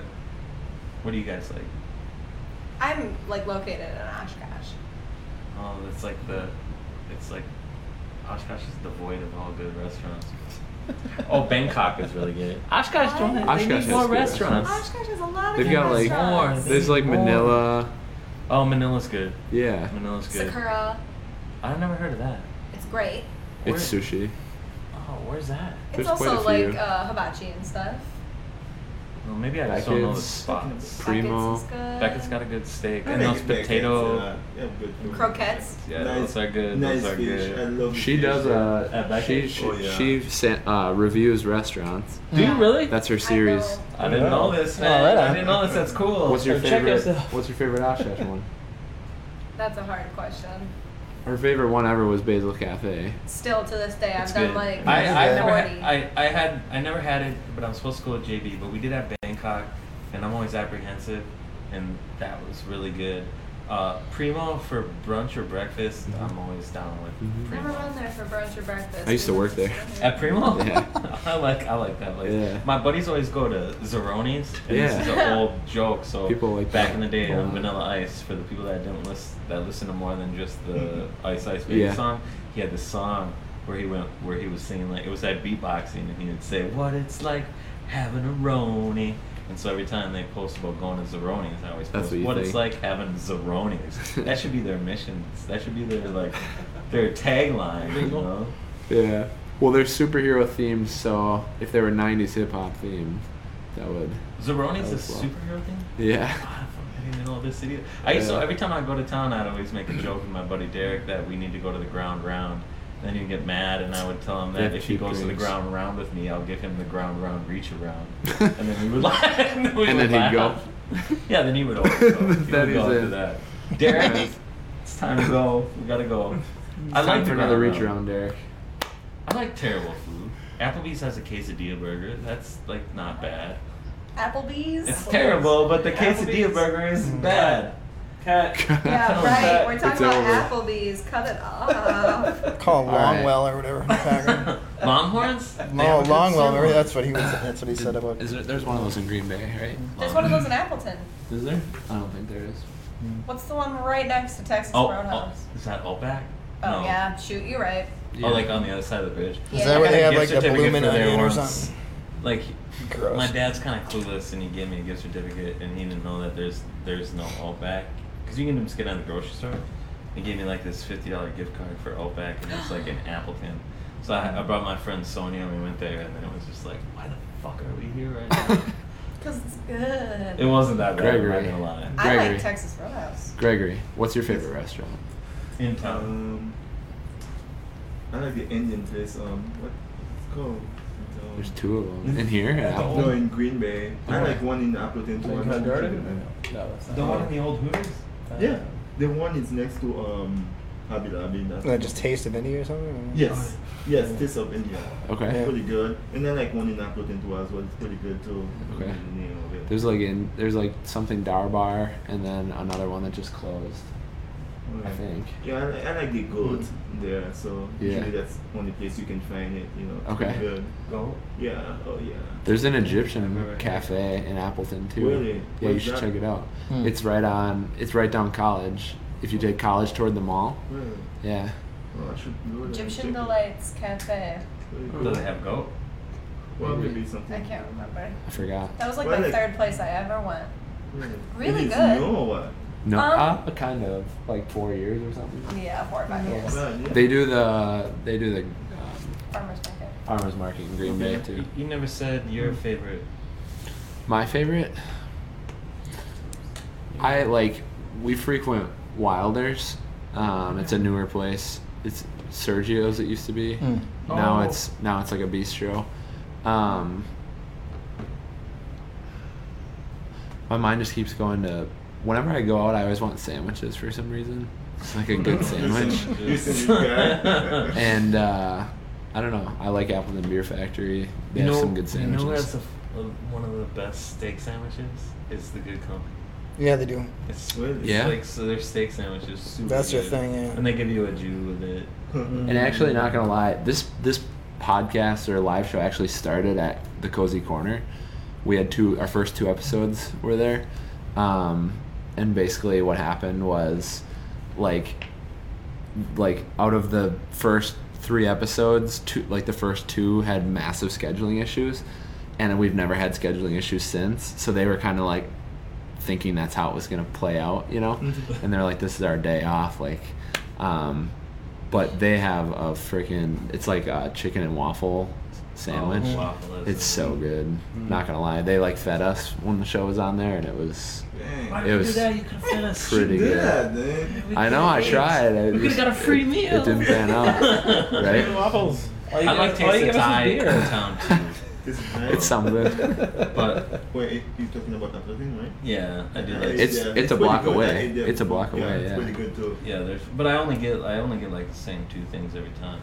right. I And I get like basil, like paprika basil. That's how you know it's the best place. Or I get like If you can't possibly chicken. order anything else because you had Mhm. the Right. best thing you've ever had. That's how I feel like a, like Green Bay has a ton of awesome taco spots.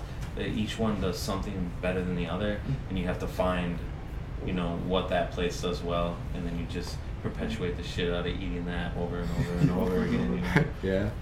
But That's the that's the process of developing a spot. dude, Green Bay has a lot of good restaurants. They really. do. Yeah, people always say they don't. I don't understand Yeah, that. I don't know why. Yeah. This goes back to people being dumb. I think Yeah. people people only like if they're not from Green Bay, they think of Green Bay as like one, the one area they go to the most. They don't think of it Right. as Howard and Yeah. uh, Alloway and you know what I mean. Alright. That's the other thing. I don't think a lot of people that are taught that would say something like that. They don't know where to go. You know, because a lot of the spots are kind of like they're not in like the popular part Right. of Green Bay. There's a lot of really good. Mexican, Or for they don't sure. Like the only restaurant that media I'll presence, frequent uh, even around yeah. Lambeau is like Sammy's yeah. and Charlie's in the mall. Don't look at that. That's good though. but I but otherwise like that area is Green Bay like, really is spread out. a lot of chains. It is. It's very different than Appleton that way. Yeah. Mhm. But like sure. all the restaurants are like in random. So if you don't know, but you know, you're not gonna know unless somebody Right. tells you. Right. You're not gonna know about it. Some of the good spots are tucked away in like Dude, little Mutual industry Crown areas. is in the middle of like a residential area, Mhm. and they're open till two, and they have beers till two, and like, dude, they're they're, uh, they're good. But are you going tonight? That'd be um, sweet. I'm actually going. Send us a picture if I'm you do. either going to Angel. I'm on Italian, so after this, when I drop these guys off, I'm either going to Angelina's or Sammy's.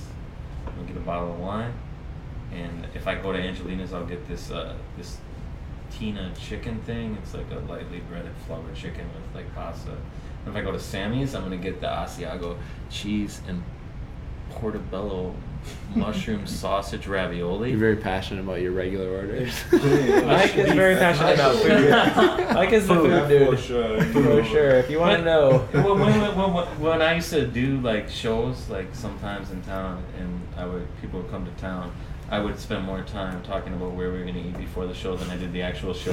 and so then like it got to be this thing where like booking agents would be like, he's gonna want to go take you OT, and, it- and then it's like, and then it became this thing like, oh, like Derek always be like.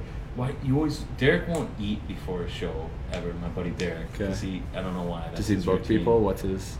He's a he's a rapper. He goes by Daryl Pounds. that other Okay, guy. that- okay. But He'll never eat like afternoon day of a show, and I always want to have a dinner. I want to break bread with people, you know, before the show, mm-hmm. because that's that's the best part, you know. As a rapper, Be I like, can appreciate Oh, that's right. You're always Yeah. about meals. Yeah, right?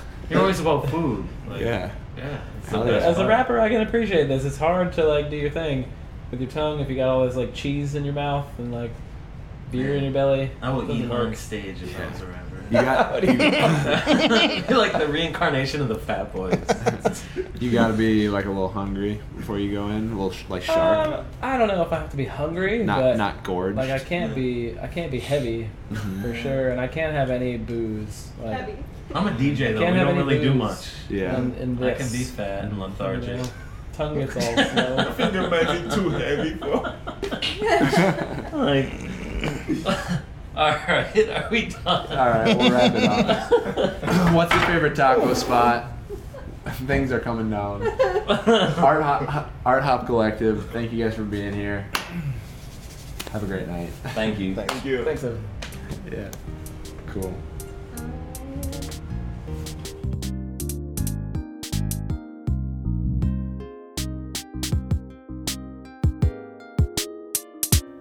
Thank you so much for listening to this podcast. It truly means a lot to me.